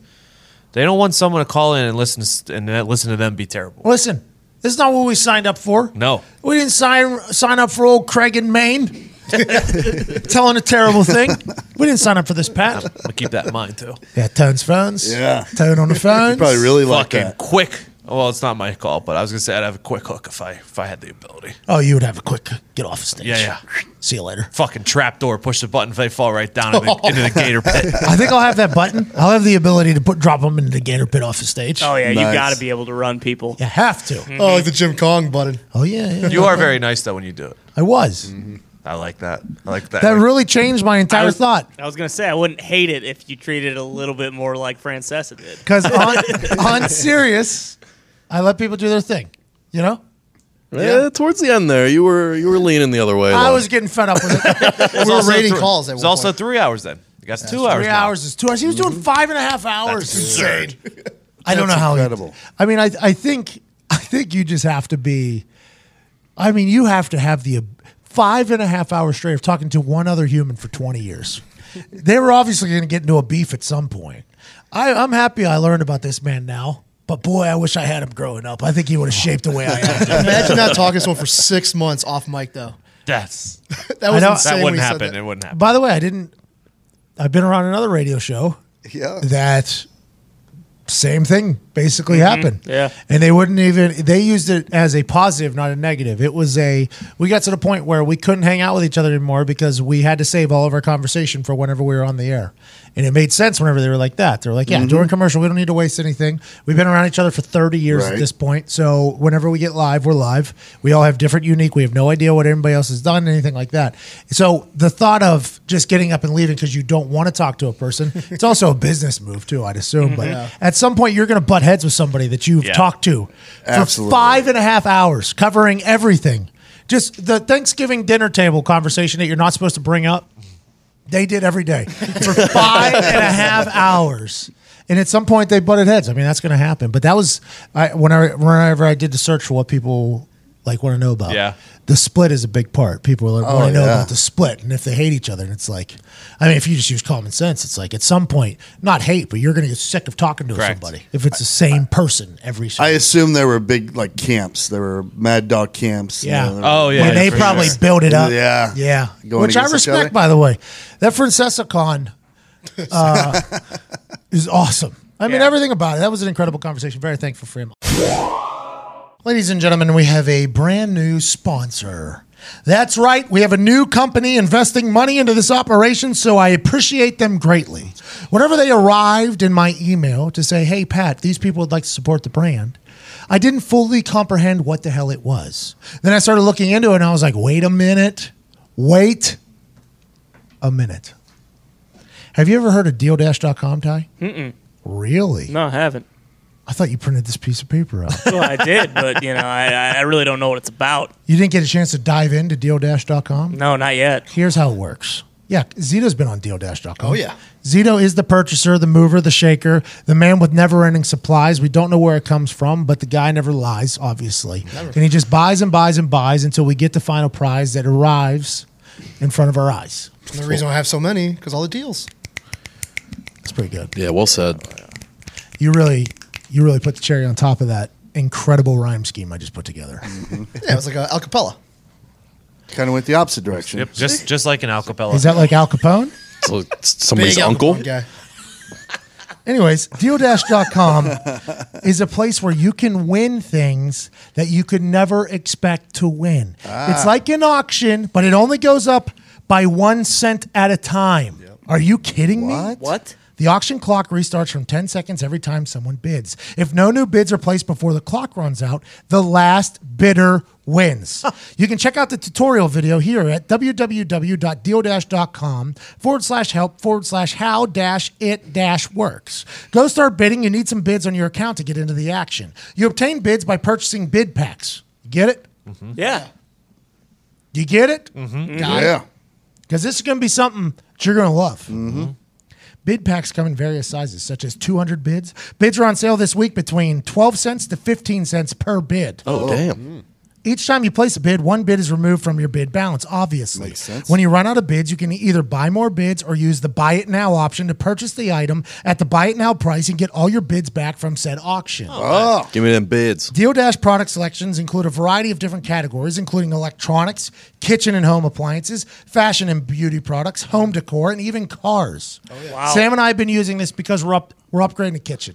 Mm. Hey, there's a lot of good stuff. In They here. sent us those beautiful knives. Oh my God, they did. Not only was it uh, the knives, it was also the um, Gloves. The gloves in in the case that it came in was absolutely incredible. Tools. And if you bid with a bid pack, you could potentially get that for way under market value. way under. Way under.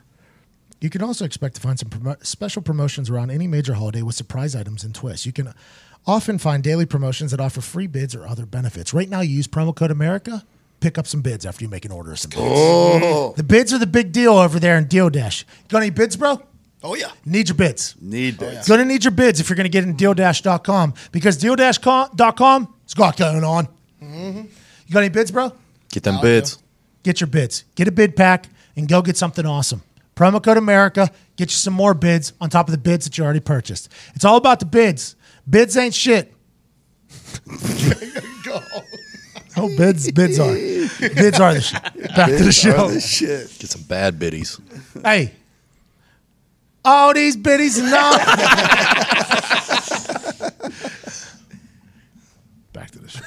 Get a bid, bro. Go get some bids. Good bit. Mm-hmm. You are could you win doing? something you never thought you could really win because the bid only 12 cents, 15 cents, mm-hmm. only goes up a penny. 10 seconds of dry time, bang, that's yours. Do you even bid, bro? Hey, do you even bid, bro? I bid, bro. Yeah, you do. Dealdash.com.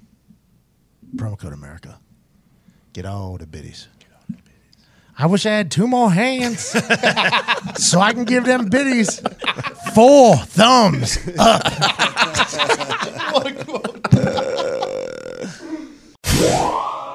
Also, very thankful for our neighbors to the north. Oh yeah.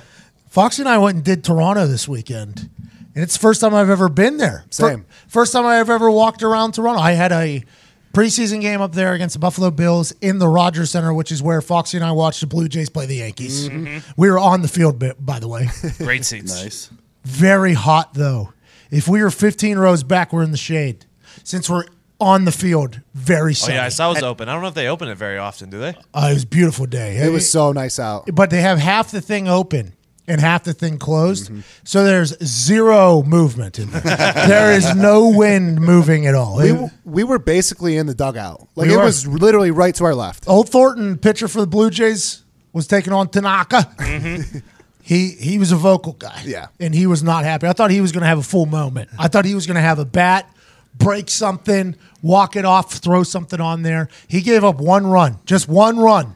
And I, I've never seen somebody more angry. I loved it. I was like, look at that little passion out of this guy. Gives up one run. We told him to take it easy, though. He gave the water cooler a little Bam, jab, a couple punches. Yeah, but that was it. But we were in the thing. I, I, I literally, while we walked off, I said, "Hey, no big deal, bub. we'll get him next inning." Very quiet though in Toronto. Did you have any good exchanges with like the ump? No, nothing, nothing. I didn't talk to anybody. They're terrible. I assume that's why it's quiet. Well, there's not a lot of people. Yeah, they are bad. The guy next to us had the season tickets and no seats that we were in. Which, is, by the way, that guy did something special because those tickets were expensive. Yes. Shout out SeatGeek. Promo code McAfee twenty dollars. Those tickets were very expensive though. And this guy had season tickets there, and he was talking. I was like, "So how are we?" You know, I was trying to get to know the team before we got started. We showed up about middle of second inning. Yep. I go in. We go in. I go, "So how are we this year?" And, and the guy just does big like gifable thumb. I'm like, "All right, all right." But we're playing the Yankees. How are the Yankees this year? And Foxy was like, "I think the Yankees are really good this year." And I assume that's just strictly from sitting near Ty. Yes, sir. That is 100 percent the only thing we knew going in. They're the best team in the American League. Yep. And I, I, Bingo. I saw the Tanaka guy was mm-hmm. throwing. Oh, he was throwing some shit down. As a former professional baseball player, You would know. I was basically standing in the batter's box. Mm-hmm. The on deck circle was two feet in front of us. Okay. And in the on deck circle, you can see the pitches, right? That's what you're actually doing in there as a professional mm-hmm. baseball player. That's what I was doing in there. It felt like I. I would not have made contact with any of the pitches. That Tanaka was no, and that Hamilton dude was throwing heat. Oh yeah. Mm-hmm. and we look up there, it was only like 91 miles an hour. I was like, wait a minute. I think I saw like a 92 mile an hour fastball, and I made contact. I think I could hit this guy. And then you watch it whew, hum by, and it's like, I don't know how I stood in there. It's an incredible sport. And we started talking about how the gambling on every pitch thing, how mm-hmm. it would work. Foxy and I got lifted in Toronto numerous times. Oh, yeah. Because it's very legal there. Yeah. We got our spirits, our souls, and our bodies lifted thanks to back home smoking lethal, as old Drake would say. We had a good time there. But if you're very uh, cloud 90 at the middle of a baseball game and nobody is talking, nobody in the arena, So stadium quiet. is talking. The entire city, by the way, Nobody's really loud. It's a quiet city. Mm-hmm. Nobody jaywalks. Nobody litters. There's not a lot of trash cans too. By the way, had to put a lot of trash in my pocket till I found a trash can to throw it away because it's like monkey see, monkey do. All right, we see these people just like only waiting for the white uh, light up little human at the crosswalk. Literally, no jaywalking. Mm-hmm. If you see somebody jaywalking, it's like, oh, there's an American right there. there's an American right there. There was no litter anywhere. People were very quiet. If a honk of the horn happened, it was something drastic. It was like very clean, quiet. It was just like it was honestly walking around like you're in a movie. It made no sense. You're in this city. It's a city. There's a shit ton of people, and it's just like very quiet, very under control, very clean. It's like, yo, I didn't know these cities existed anymore. Weird. Yeah. Yeah, it was. It was very weird because you think about New York City. Yeah, It's like, oh, okay, uh, there's a dead guy. oh, there's a guy beating his dick in the fucking phone booth. Why is nobody shitting in the street? What's going on? I slept in zero human feces. Was yet. there homeless people? Uh, so that was something that I brought up. I was Right. like, you know what? You don't see. You don't see a lot of homeless people here. I don't know where they all go. Probably L.A. or something. If, if you get out of the cold up there, they are the north. But there was little to no homeless people. The people that were um, busking or whatever on the streets, they didn't look homeless. No. they looked like pretty clean and proper. By the way, most humans there looked pretty fucking clean and proper. A lot of fitness. Very in shape. Very. There was a lot of running, a lot of bicycling. Mm-hmm. Everybody seemed to be in good shape. It was like it. It was a whole different world. It was fucking incredible. It was very nice. One of my favorite cities I've ever been to. It was. It was probably my favorite city. Really? Oh. Wow. Seriously. Strong statement. it was that nice. Seriously, mostly because we went to the Hunny Pot first night. I spent hundreds of dollars. there was a chance. Only going to be there for four nights. It was a cannabis store, and it was such a cool thing. It was like an Apple store, We walk in, you kind of like check in, and then you have a guy with an iPad that Oh, kind of nice. follows around, and then you you make a purchase, and then he sends you to the desk, and then you mm-hmm. get your shit, then you get out. It's like club entrance, Apple Store. Mm-hmm. Oh yeah, it's awesome. Hmm. It was. I've never been a part of anything like that. Oh, you want a sativa? You want an indica? You want a hybrid? You want to sleep? You want to laugh? You want to feel good? Yeah, I would. All of that. and then they offered up these capsules that we could buy uh, that were indica sativa capsules. They don't have edibles, but they had these capsules you could take. Uh, we bought all of them. I- Was there a I- limit though? Like you couldn't go past a certain amount? I'm not certain. I, I, don't I, think think, so. I probably would have been the max. I mean, I mean, there's only two of us, and I'm literally just like scooping up bags out of the thing. One thing was called green crack. I was like, "Whoa, yeah, we're gonna take that." The little Apple nerd guy that was with us, uh, holding the iPad, the uh, your Bud Bud. Connoisseur. Oh. oh, Bud Bud. I don't know if they call him that, but Oh, they they should. They should. Your Bud Bud Trademark. patent. Thank you. Your Bud Bud though, he like basically gave you the rundown of what everything that's available, so you can go look at it or whatever.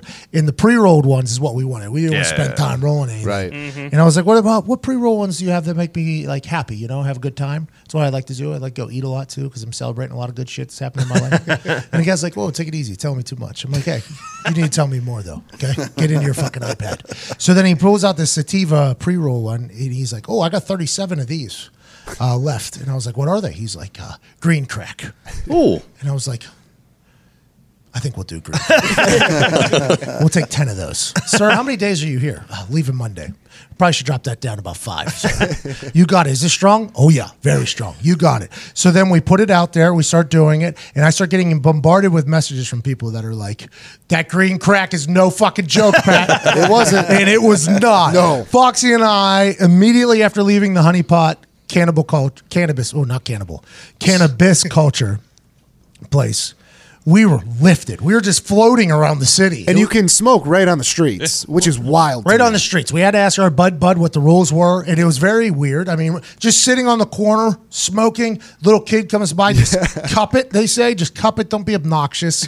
You wouldn't put cigarettes in a kid's face, right? I was like, no. They're like, that's exactly how you, you treat how people would with cigarettes. I'm like, you got it. Kids don't because it's windy out there, and then we mm-hmm. just hang. It was it was insanity. It was absolute insanity. But everybody was just so quiet and nice and hospitable, and I didn't even want to go out because we were so high. I just went to bed Yeah, planted. we walked around the city. We got to see the city. Like, oh, this is really nice. This is awesome. And then people were like, oh, you want to come meet us at blah blah blah. And we're like, yeah, yeah, yeah, yeah. We'll meet you over there. Go up to the room. Dead. if that was everywhere in the world, I'd be pumped. Yeah. It was it was the best. It'd make life a lot It will. easier. Oh my god! We woke up the next morning just like fucking chipper, ready to go. yep. Let me dump some of these capsules down my mouth. We're just back in the game, but everybody was so quiet. Everybody was so nice. We met King Timmy Horton over there. Mm. Oh. Well, we met the marketing guy. Oh, okay. And I got a card for free shit forever. Oh, no, what? No, I think it might be one time. it's either forever or one time. The guy, when he handed it to me, I was so excited. I was like, oh, my man, while he was telling me what it was. So in my head, he did it on camera during a watch along. I think it's probably a bigger one, but if it's one time, I mean, I don't know. I mean, just go big once. Yeah, I mean, but, but he, he did it like a hero. I see what what I you're saying, So though. gotta be a Yeah, lifetime then. Yeah, that's what I'm saying. He came in with a big he made it a big deal. Yeah. And I was like, oh, thanks, man. And while I was talking, he was explaining to me what it was, which kind of happens to be a lot. Like, I just go ahead. uh, The excitement gets the best of me. And it's just, I don't hear all the details, but I know there's a little bit of them are good. How many did he hand out in the room? Everyone? Me and Sonya Deville are the only two that have them. Oh, then they're, Oh, yeah, they're for, yeah.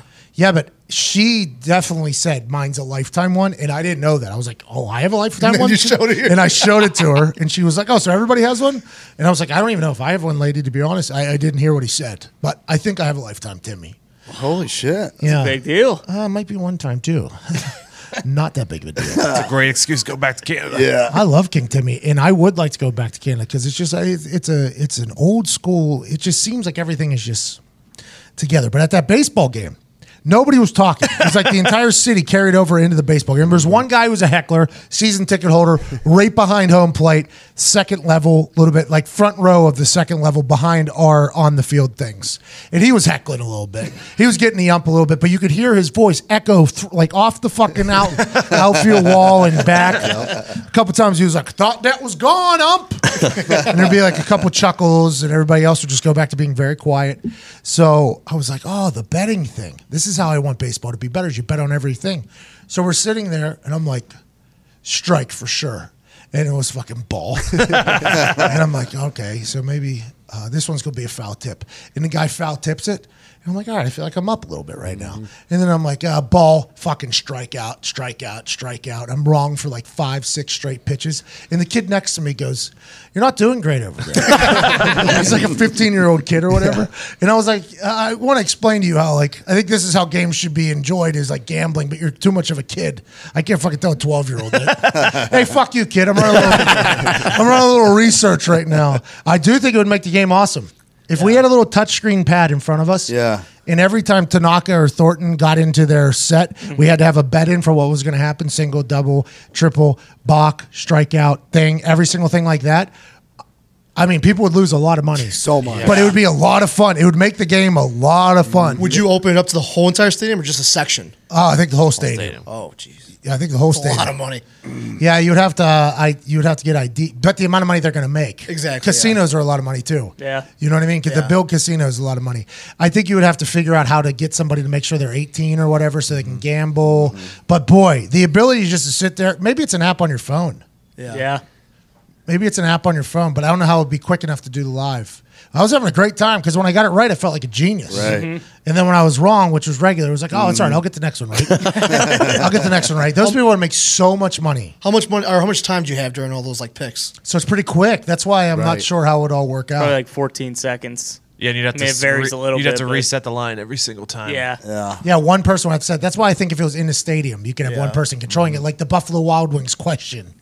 You Oh, know, where yeah, they have yeah, like yeah, the yeah, yeah, points. yeah, yeah, Like the Oh, points yeah. are going down. You make a selection and now. It's a thousand, four fifty, two fifty, and they're giving you tips. I think that same type of thing would have to go in, Uh-huh, but the for time sure. would have to go quickly. You know what I mean? So you would be able to It would answer. definitely be awesome. it would have to be an MTO thing, made to order, Yep. because the bets have to change every Yeah, yeah, single yeah. time. Yeah, but it would be incredible. Incredible. Uh, uh, By the way, we weren't even really doing it, and it made two innings very enjoyable. well, we've talked about this before, and I just didn't realize it until the game how much money you really would lose. you would lose all your money. It's so hard not to be like, oh, we're gonna get a double here. A double does not happen No. often at all. Especially in that game. Yeah, you guys went to a one Pitcher's ball duel, game. yeah. and we're not even baseball guys, so we'd be hammering doubles, Hammering. single. Like here we go. We got a couple free hot dogs. All right, that's at least what ten bucks. Let me put that on a fucking single here. Well, do you? Here's the thing: Do you make the minimum bet low enough that everyone can join? Yeah, like, like do you have buck. like? Uh, do you even go lower than that? Do you go like like the nickel slots or penny slots? Do you go all the way down low? Oh, like fifty cent. Yeah. like twenty five cent Yeah. and then you can stack two on if you want. Sure, like sure you can bet five bucks, but you got to at least bet a quarter a pitch. I think it'd be a good idea, and I, I think they would literally be just like a ding, ding, ding. I think it would Yeah. just Yeah. make so much money. I think that would be brilliant. It's like, can they make it happen? I guess they can't because sports gambling's not legal. In a lot of places, it's becoming rapidly legal in a lot of places, including states that are known for being very slow with things. Hello, Indianapolis couldn't have cold beer on Sunday, but we are about to have gambling very quickly. Which, by the way, thank you, Indiana, for doing that. We love that. We can't wait to do it mm-hmm. and win all the money. Obviously, It's gonna be so awesome. not going to lose. So No, awesome. no, no. No, we're going to win. Unlike that baseball game, I didn't know the pitchers. So happy I won't get a check from Kazakhstan anymore.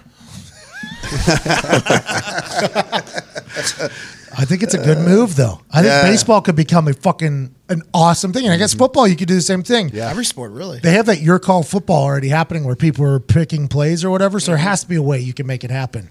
That'd be incredible. Like, is this a runner or a pass? And that's like red or black. Mm-hmm. And then you get deeper on it. Okay. Is it a touchdown? Is it going to be a first down, interception, turnover, fumble? Every single play. Then you're in the game. Now you're really working. You're working almost as hard as players. You're definitely working harder than the kickers and punters, but you can, you can bet on them. You can bet on them during the thing. I think it'd be a lot of fun. If there was just a ball strike game, and so when you signed up for it, you're in no matter what. So you have a minimum bet, right? Every time the default would be a quarter per pitch and automatically set to strike unless you change the uh, bet amount and change it from strike to ball. You know what I mean? So then you're in no matter what. So if it's a hit, it's just a, it counts as dirty dice. The dice just Yeah. it doesn't count. Right. A hit doesn't Because count. that could be a separate, separate game, just ball strikes. yeah, and that'd be strikes. easy to set Yeah, up. yeah, yeah. And I think people would be able to And make if you it wanted to go big, you're like, oh, I'll go five dollars on this pitch, but you got to change it. The default would be. That's how you start. That's how you roll it out. Is Mhm. first ball strike, and also bet on the umpire throwing the ball in the dirt or not in between. Mm, of course. that has to be there. I mean, what are we doing if that's not there? Anyways, I love Toronto. Beautiful. scene. NXT Takeover was insane. Always is. For those that don't watch uh, wrestling, sports entertainment, NXT is this brand of sports entertainment wrestling that is just fucking out of control. It is absolutely out of control. It's Cirque du Soleil meets this comedy drama thing just mixed into one thing that I it is entertaining, I think, to every human. I think every human can find something entertaining in there. Even if it's the crowd. There was a guy that looked like Jesus sitting front row. Me and Mark Henry were talking about him for a good five to 10 minutes of the show. Like, is Jesus going to be impressed? Not yet. you know what I mean? I enjoyed the NXT takeover. Then SummerSlam got to do the watch along. Uh, Adam Cole joined me in there for a little bit. He's the NXT champion. He went through hell on Saturday night, could barely walk, and he was in a bad mood. it's a bad mood. Talk a lot of shit to me. Got Jethro, got a little ice cream in there. Matt Hardy was in there. Had the entire Sportsnet cast of Aftermath in there for yeah, about two hours. Asa! Otis. Otis was in there. it was great. It was a good time. Did I- the worm, the Yeah, caterpillar. oh, Jesus. I said it. Hey, I have not done the caterpillar worm since like seventh or eighth grade. Used to do it though. You know, back whenever it was the thing. Right. Mm-hmm. I mean, you're not gonna if you consider yourself a pretty good dancing person, you're not gonna n- not have a good worm. If that's what people are doing, you got to be able to do it. I used to have a good worm. I was like 14, 15 years ago. I used to have a pretty good one. So whenever I saw it happen and I knew what was going to happen, it was immediately, I knew there was one coming. Had to empty the pockets, had a lot of things in my pockets, by the way. A lot of stuff in my pockets. Had to get rid of those. Uh, because you can walk around with everything everywhere mm-hmm. in Canada. You can walk around with everything everywhere. so I had to make sure that was hidden behind a book that said there's no such thing. so I go down there, and as I'm getting set up to do the worm slash caterpillar, I literally think to myself, like, you haven't done this for, for a long fucking time. You tried to kick a ball three weeks ago, your knee fucking blew out. Like, what do you think you're doing right now? Came right back to me like riding a bike. Came back to me like riding impressive. a bike. Thank you. Appreciate that. As I was doing it, I knew the most impressive part was how you get up from Yes. that. That is the part, even back in the day. Could you get up from your worm? People used to do it backwards. It's a simple thing. The forward one is a little bit more athletic, and then the pop up to the feet was really where I thought I was going to blow a hammy. Turns out, made a play. made a play. Got a bruised knee though. when the lights go on. Lights go on. Yeah. I mean, Otis is a fucking big dude. Massive. He is a round individual. Bowling ball. He was sitting there with his arms over his head, and he literally looked like a, a complete circle. he's he's such a beefy guy. Everybody at the WWE, we don't get to go much. We just kind of get dropped in like once a month. So there's so many things that happen for them every month. Rumors, stories, this happens, this happens, this person gets this, this person does this. I got demoted on the watch along. so we just get to drop in there, bebop around. Hey, how's everybody doing? Oh, you guys been on the road for 45 straight days? Oh, me and Foxy slept at home last night. Oh, oh you guys gonna be over at the arena what time? At noon? Oh, me and Foxy go to the, uh, the Yankees Jays game. we're gonna do this. They have to hate us, but it's nice. I think we're a nice little. We're like uh, We're a pick Change me of up. pace. yeah, we just come in. I think we're a pick me up. A lot of people come and talk to us just like I think looking for an exit, just like a little mental vacation, which I appreciate. Like, how have you been? What you do? You announced a what? That's insane. Good for you. Have you heard about blah blah blah? Oh, that's how it, it feels like we just get dropped into a high school. And then we get to leave the high school and then we go back. I like everybody over there. It's a perfect situation for us. Everybody's so nice to us. Got a chance to talk to Mr. H. Oh, how'd that go? You talk about trips. Yeah. Time to play the game. Nailed it. Talk about Paul. Uh. Mr. Helmsley. Oh, yeah. Terrorizing. Mm-hmm. That was his first name. the cerebral assassin. Really? Hunter. Mr. Levesque. Hunter. That guy. Great conversation. Good conversation with him. He's such a smart dude. You like people forget that this man who used to tell people to suck it and made like tens of millions of dollars, probably maybe hundreds of millions of dollars selling merch and wrestling around the world, doing all these things, is now an elite businessman. Like an elite, we're talking suit, very nice suits. Great suits. Great suits. We're talking great shoes. A man who's had to follow Vince McMahon around and do business. The ability to build something from zero to what it is now, which is what he did with NXT. It's interesting when you talk to him because you're just learning so much. Every word's coming in his mouth. I'm just trying to like learn from what he's saying. Oh yeah. Wait, let's go back. You said there's a lot of that. He's a good guy, man. Everybody's so nice to us. It's out of control. It was so funny too. So Pat's rehearsals for his show, he's wearing a black button up, normal clothing, right? And so no one's thinking anything. Well, the actual show comes out what, what three minutes before Three he goes minutes- backstage, changes into the Canadian tuxedo that you oh, guys all saw. Mm-hmm. I wasn't going to get kicked off the show. And if I did, what I learned from WrestleMania is it all happened so quickly. They had to make a decision very quickly. They couldn't kick me off the show. So I'd learned a little bit from Right. that situation. I'm going to go ahead and put this Canadian tuxedo on very last minute. very last minute. And boy, go ahead. And then Pat crushes the show, right? But right after is when Mr. Triple H walked up to you, and I'm says, like, Can I talk to you for a minute? I was like, like, oh, fuck. I legit was like, oh no. Oh my! Because he literally walks like there's like a group of us talking, and he would just like poke his head in or whatever. And he'd be like, "Hey, you got a couple minutes?" And I'm like, "I am still wearing this entire Canadian tuxedo. I literally just got off the air." yeah, man, let's do it. And I just thought that fucking hell was coming down on me. Like the mic, you didn't listen when Michael Cole told you not to wear shorts, and then we put you on the air. We thought we extended. I thought this whole thing was coming, so I was already ready to be on the defensive. I was already ready. I walked into it ready to go to war with the cerebral assassin, you know, to defend my choice. Complete opposite. He was like. Oh, Canadian tuxedo, oh, I like it. no pedigree? He's like, thanks, man. No pedigree. No, I got nothing. And then like a full great, like an incredibly intelligent conversation happened, and I learned so much so quickly. And it was just, it was a really cool thing. As soon as I get out of the TV locker room, though, I run back to the TV locker. There's locker rooms all over the place, right? You got male talent, you got female talent, you got trainers here, you got catering here, you got Maestro's haircuts here, you got this here, you got Vince's office here, Brock Lesnar's office here, Goldberg's office is here. Like everything just kind of everybody has their own thing. And then TV locker rooms like kind of back in the corner there. So I had to, and it was all very tight in the back.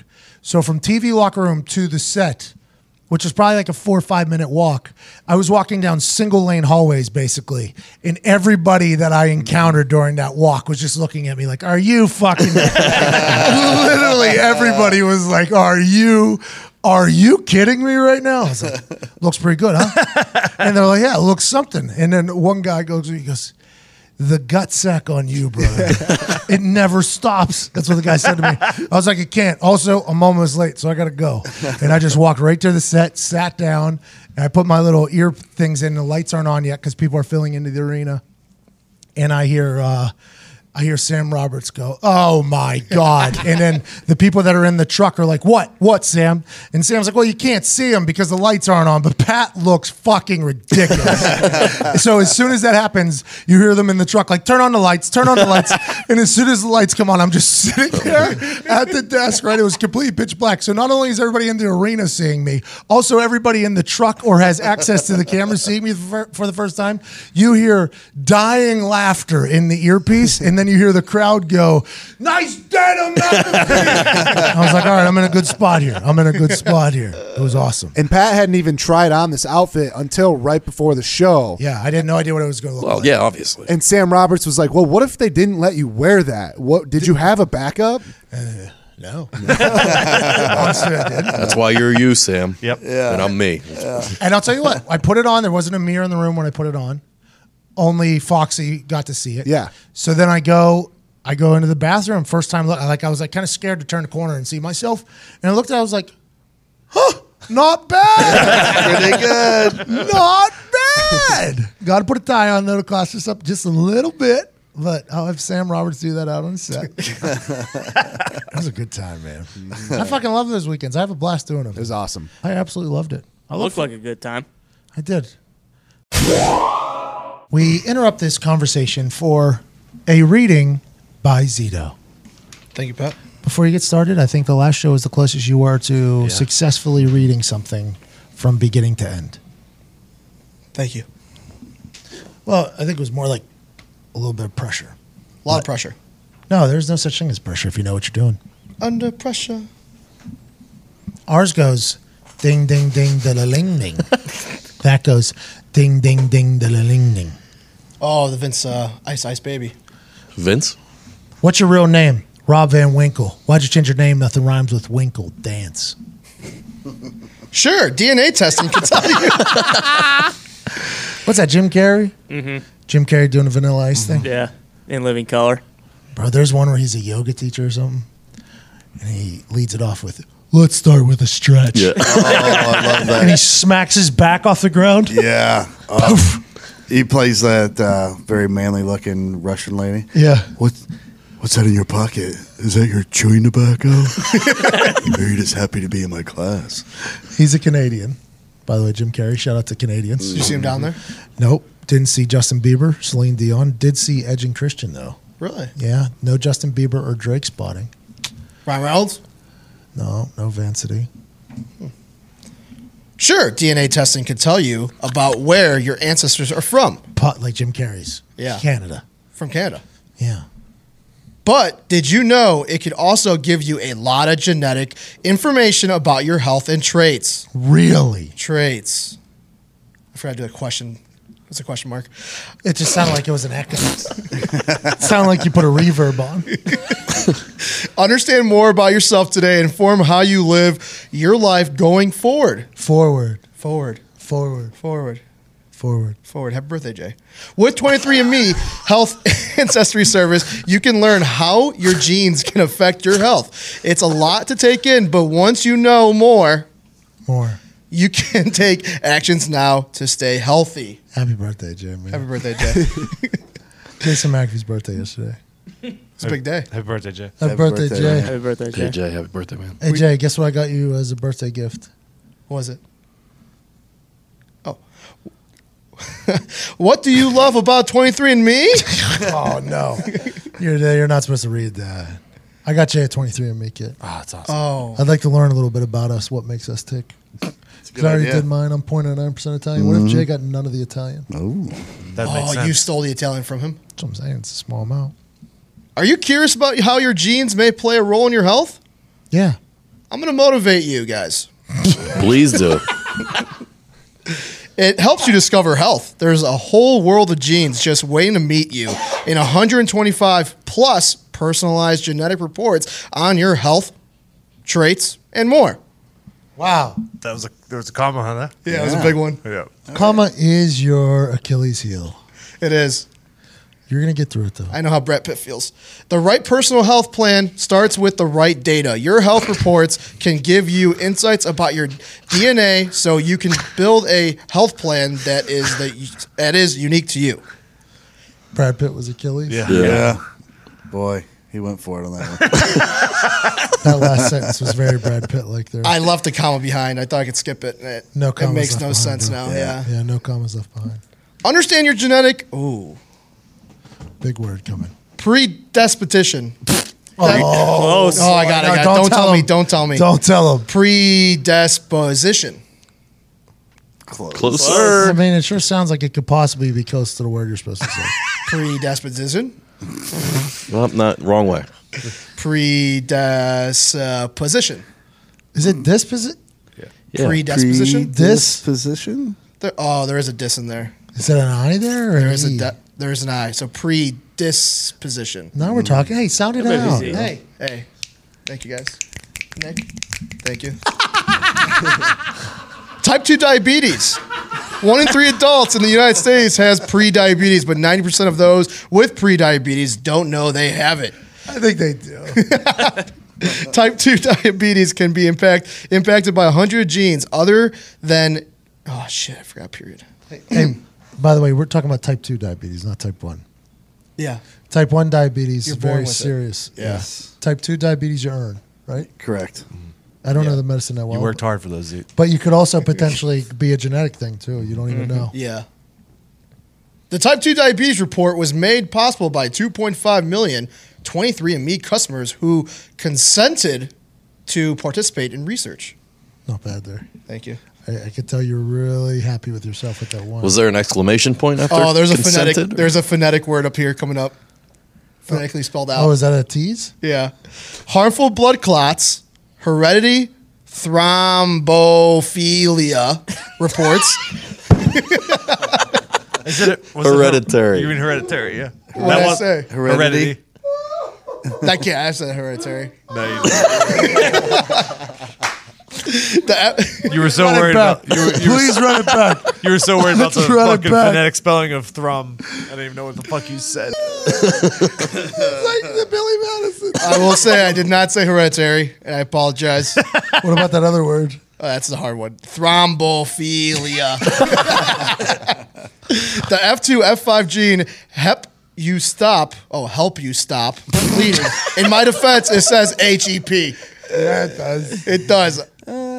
Uh, helps you stop bleeding if you get hurt. Certain version of the F2 FP gene can also increase the risk for harmful blood clots. Oh, it's coming back.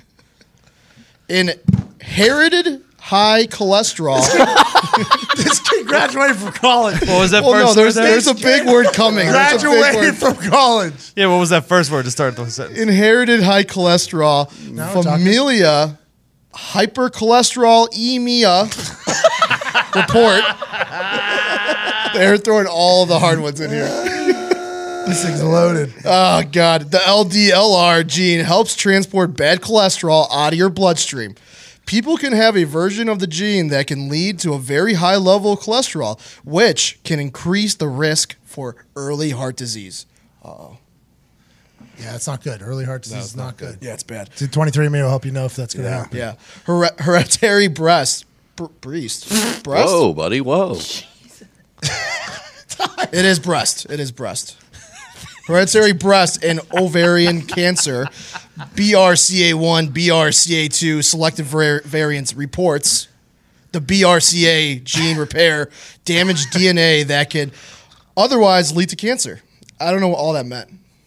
I don't think we did either. I don't think we did either. Yeah. But it sounds like it's a very important thing mm-hmm. that could potentially predict uh, breast cancer. I'm going to skip the last one. I'm just going to call to some action here. Smart.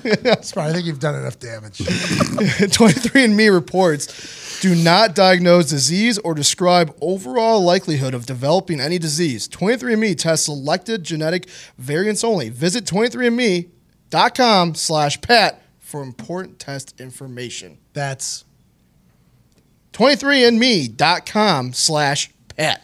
that's 23andme. the dot- numbers two, three. Is it? Does it say that? Is No. it, it doesn't say in there. It's It the just num- ended after information.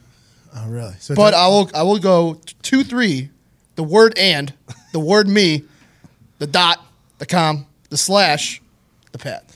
I can't believe they didn't put in there that once again that's the numbers two three Yeah. A N D M E dot com forward slash P A T. And that's 23andme.com slash pat.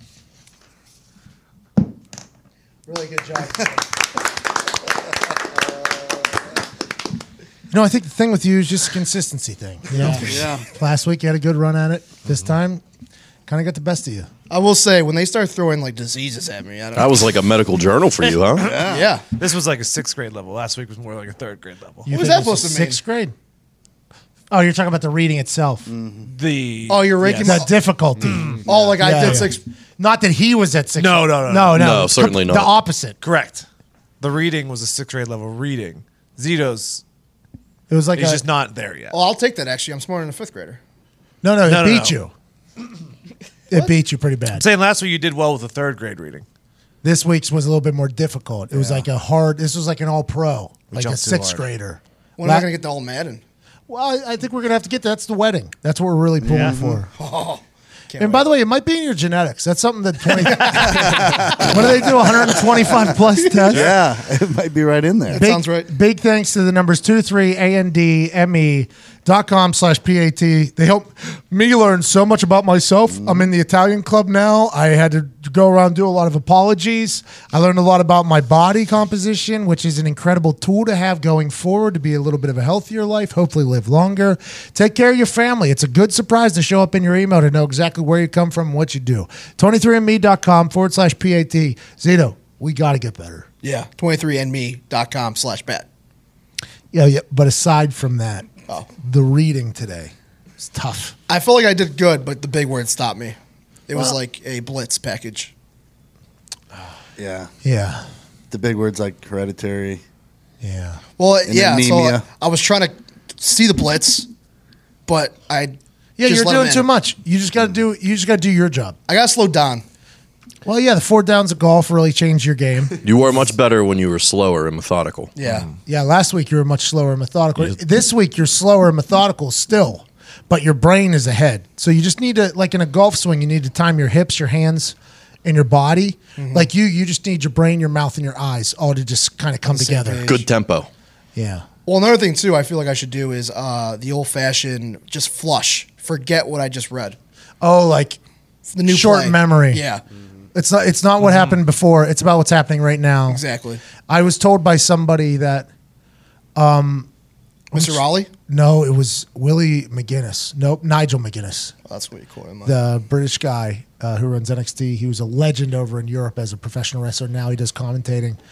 He, I said, "How are you doing, man? How's life?" He said, "Oh, trying not to be worried about my yesterdays, not anxious about the future, just enjoying the moment." And I was like, "Holy shit!" Wow. I was like, "You're 100 percent right. That's what you need to do when you read." Thank you. No, it wasn't. I kind of did the flushing me- method already. Yeah, I just yeah. forgot about all but this. uh, let's get the toilet out and let's just think about enjoying the mo- the word that we're currently on. Okay. See, I think you flush too much because you certainly can't remember how to say certain words that you've definitely learned before in your life. Well, we don't know if that's true. I will say I stay true to my words. I, I don't go outside the old blinds. That's right. It's a Good point. You're like a you're a professional coloring book. Yeah. You just stay within your lines. Exactly. That a boy. and back to the show. How was your weekend? You went to Cleveland, came back with no eye. Yeah, it's a shithole. You ever since you changed your name to Ten Diggs, things have been going down. Yeah, you got pink eye. That's not true. It's not even close to pink eye. It's a blood vessel was popped in his eyeball. Something is Yeah. something is bleeding into my eye. Prefer- hopefully my brain, but It's just oozing. no. your Cleveland, face. Cleveland one's bad. Went there Guy's for got a brain bleed. went there for a nice Dago wedding. Yeah, I seen a lot of pictures of the Italians out They there. got a little place. It's like Fourth Street or something like that. Nice little row of bars. Oh yeah, we had a good time at Fourth Street in Cleveland. Like that place a lot. Did you go to the casino? No, no, no, no. Uh, you know, it was it was a lot of focus on the family. You Italians. Felt yeah, yeah, yeah, yeah. You, if you uh, you ignore family on an Italian wedding, you're not getting in, you're not getting in the book. A lot of cheek grabbing, a lot of uh, cheek. No, no, no. That's we're, we're a different style of Italians. Frank Sinatra playing? I saw a coach in the front of a photo of a group photo. Oh yeah, he uh, Power Neil. he took the knee to uh, display, not put on display how short he is. Smart, by the way. That's what Zito does too. Mm, I know. Zito working on him angles. Oh yeah. Bend the arm. Attaboy, Zito. Cleveland's nice though when the when it's sunny and the lakes the lakes going on. Hey, I really like Cleveland. Nice sun off the lake. I like Cleveland. Growing up where we grew up, you're taught that Cleveland is terrible. Mm-hmm. Everything about Cleveland is terrible. Then we went and played the Browns there, and we're driving around and walking. around. I was like, "This city is awesome." Mm-hmm. The water and then the wind was terrible the water did taste very weird. from the lake. No, I didn't drink straight from the lake from, from the tap. You That's why know, your eye's bleeding right now. you know, like I was bleeding before I got there. Z. Grow up. Um, Be a fucking adult. you know how sometimes like you wake up in the middle of the night and then Oh, there's yeah. there's the water on the nightstand and it's eight dollars and you're like, well, I'll probably just go drink from the See, I from the sink, ten times out of ten, cracking it. I'm blowing right through that bottle. Those hotel water all taste bad though. Mm-hmm. I think like all hotel tastes Yeah, I think you're right. because if you put ice in any water from the hotel, even that dilutes the taste of anything. I think hotel water is a different animal. I think they all agree to the the same. ice never melts either. It's something weird. It is about fucking weird. It just stays in there forever. It's like, yeah, I think something's wrong with this water. Chernobyl. How about that place is caving in, huh? What do you mean? Chernobyl thing's uh, caving in, I guess. The Really? thing that's covering it, whatever it is. Oh yeah, Oh, the that's dome not they good. put up. Yeah, I guess it's caving in. Biodome? That's not good. It is like a biodome. It was yeah. supposed to last year, a lot longer than that. They put a lot of money into that Is thing. this spoilers? I haven't seen it yet. Well, it's real Well, life. it's a true not story. A movie. Oh. Never mind. But I guess it would kind of spoil the future documentary if you already knew what happened. right? Thank you. Mm-hmm. Like the Epstein thing, by the way. Mm-hmm. Yeah. What Yikes. happened there? House of Cards, bro. House of Cards. I forget who. I I think we all agreed that guy wasn't going to make it to court, right? No. Not a chance. I think every human in here was like, "There's no way this guy makes it to court." Ever. Oh, but they, they literally came out and said there was a camera malfunction. He's supposed to have a roommate. He didn't have a roommate. He was supposed to be watched every half hour. He hadn't been watched for hours. it was just like everything's so suspicious, and then it would just disappear in about a week. Nobody will talk about it again. Yeah, no one's gonna care. No one's gonna care. I mean, that's a legit hit. Everything. I mean, there's no explanation uh, other than that. What do you think happened? Like a movie? Like people uh, just walk into the the prison, they go right to the warden, Like you know why we're here. Oh yeah. Fucking shut down the basement, bro. Some new guard walks in that nobody's ever seen Yep. before. He just gives one guard a nod. That guard walks away. yeah, yeah, it's an there. undercover guard. Yeah, It's oh, a yeah. CIA guard. Yeah. And the warden tells the other guard, like, hey, we're bringing in a new guy. He's a specialist. He's going to come in, blah, Right. blah, blah. Never gives his real name. Probably wearing one of those old man masks. Oh yeah, yeah. Walks in there like fucking Tom Cruise. Walks right into that jail cell. Offers him uh, to kill himself. Mm-hmm. Hey, you can do this or I can do this. if you do it, we need you to write something. If I do it, we need you to write something. Exactly what happened. Everybody's calling it. A, there's a lot of people spinning that. Like, oh, don't listen to the conspiracy theory. Oh, it's like, yeah, come yeah, the fuck Yeah, on. I mean, dude. Everybody on Earth knew it was going to happen. Everybody on Earth knew it was going to happen. I like when that happens. What's that? When things start piecing together? No, just like this type of like this type of thing that happens in real life. It makes movies more realistic. Well, yeah, but that, what going back to Zito's point, like spoiler when we watch that documentary later, like we know what happens. Oh yeah. Uh, guard put on a fake mask. Movie comes out two years. I already know the ending. Uh, we know. I told you guys I tried to watch that Avengers Endgame. Yeah, yeah. I just don't know how you guys did it. Biggest movie of all time. Yeah, a lot of people watched it. I should ask. Uh, should ask Francesa if he watched it, how he feels about it. There's no way I he's. don't- Uh, Zito Zito backed out, by the way. There's an incredible clip on the internet of Francesa being told by a caller that Stan Lee dies. Francesa has no clue who Stan Lee is. No clue. Do we have the clip? Eddie in Hoboken. What's up, Eddie? Hey, what's up, Mike? What's up? Hey. Mike. Stan Lee died today. Did you ever meet the guy? What do you think of him? Stan Lee. Yeah, Stan Lee. I don't know who he Stan is. Lee? Don't know who he is now. Jesus. Who is he? Who is Stan Lee? He was one of the creators of Marvel Comics. Oh, who cares? Comic book guy. Is that, what, is that who he is, Stan Lee? The guy who created Spider Man. That was his. Oh, created Spider Man. Oh, Sorry, I never was a comic book reader as a kid. I apologize. Never. Zito was going to ask about that because Zito is a diehard Stan Yeah. Lee fan. Well, and and- then when push came to shove, Zito got out of the trenches and dumped it down through a little bubble screen. well, in my. Uh, I don't So know. disappointed. He was just going to come back with a yes or no. Like, No, you don't know that. You don't know that? It's not a yes. or That no. man, you think that man who talked five and a half hours Yeah, I a day don't know- for I don't know what you're 30 talking plus about. years was only going to give a one word answer? Yeah. I loved him saying how he hated that one guy, Al Jackson, because he never let him speak. Yep. Uh-huh. Because there was a time where he was rolling today. And I was like, I don't know when to bop in. here. but everything he's saying is good. Just, hey, fuck it. Let it ride, bub. He's a legend, man. Legend. But you did back off of that. You literally were talking it up all out there. I want to let everybody know that Heel Z, Twitch Z, Twitch is over, by the way.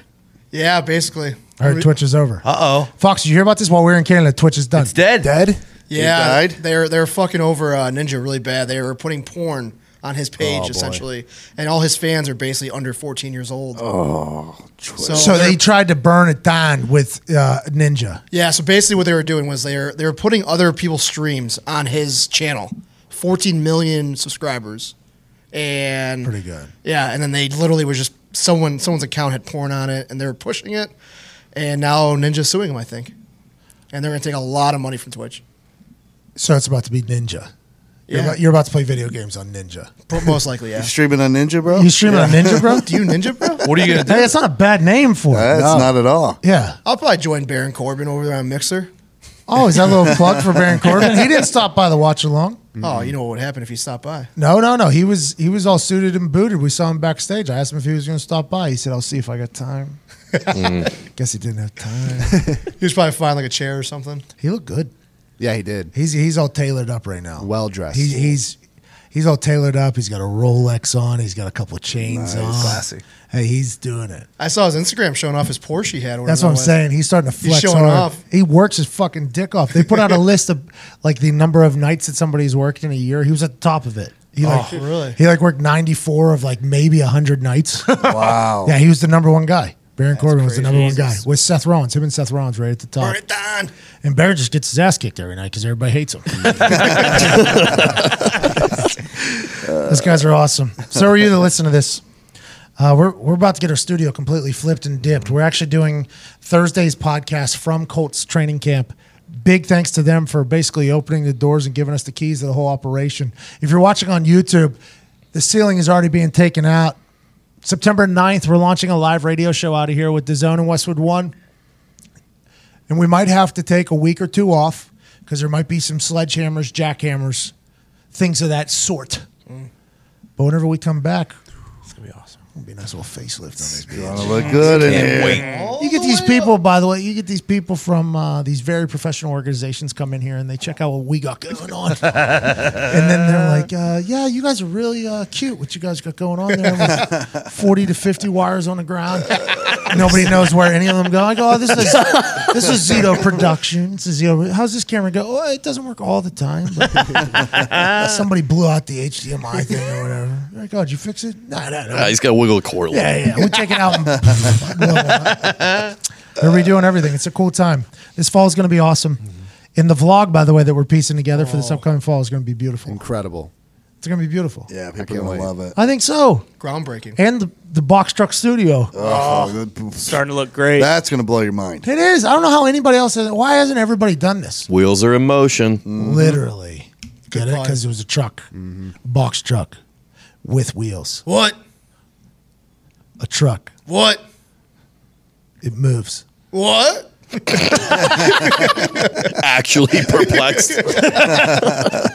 All right, that's the show. At Todd McComas, at Tone Diggs with a Z. Did you see Bone Diggs? Somebody started. Hate it. Oh, I love that move. Hate it. I reported it. I never knocked on nobody. I'll fucking narc on everybody. at Nick Moraldo, at Viva Lazito, at Evan Foxy, at Ty Schmidt, uh, at Pat McAfee on DAZN will be the show's page. Uh, that is being handled by DAZN. So those are the words of the DAZN people. they, I just want to make sure that's known. Like they're tweeting great things, they're Instagramming great things, they're doing very well. But I don't want anybody to think that those wise words are coming from anybody in here. We do not deserve the credit. It's the zone running that. That's where we'll be putting up a lot of clips from the show and keeping things moving. We can't wait for this fall. So so thankful for you, Ty Schmidt. Hit the music. My life be like, ooh, ah, yeah. My be like,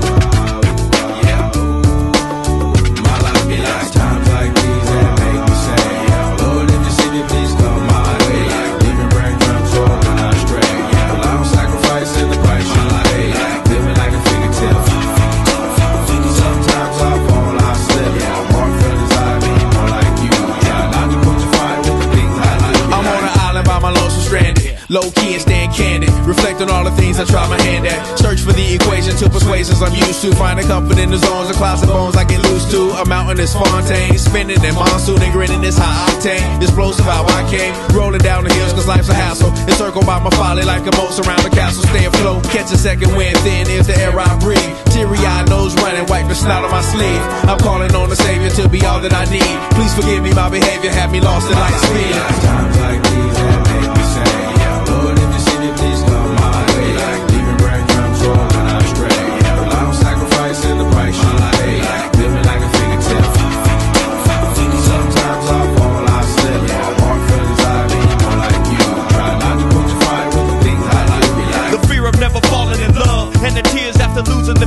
what you thought love was, like the dirt still up under the rug. My life be like bad characteristics covered in Christ's blood. The joy of new birth and the pain of growing up. The bliss between giving my all and giving up. The highs and lows, paths and roads I chose in the cold I froze. Trying to ease my woes in this world of sin. Close too thin to fit, so the God I send. Words of help to win. And grumbling so deep, letters can never express. So the sounds of ooh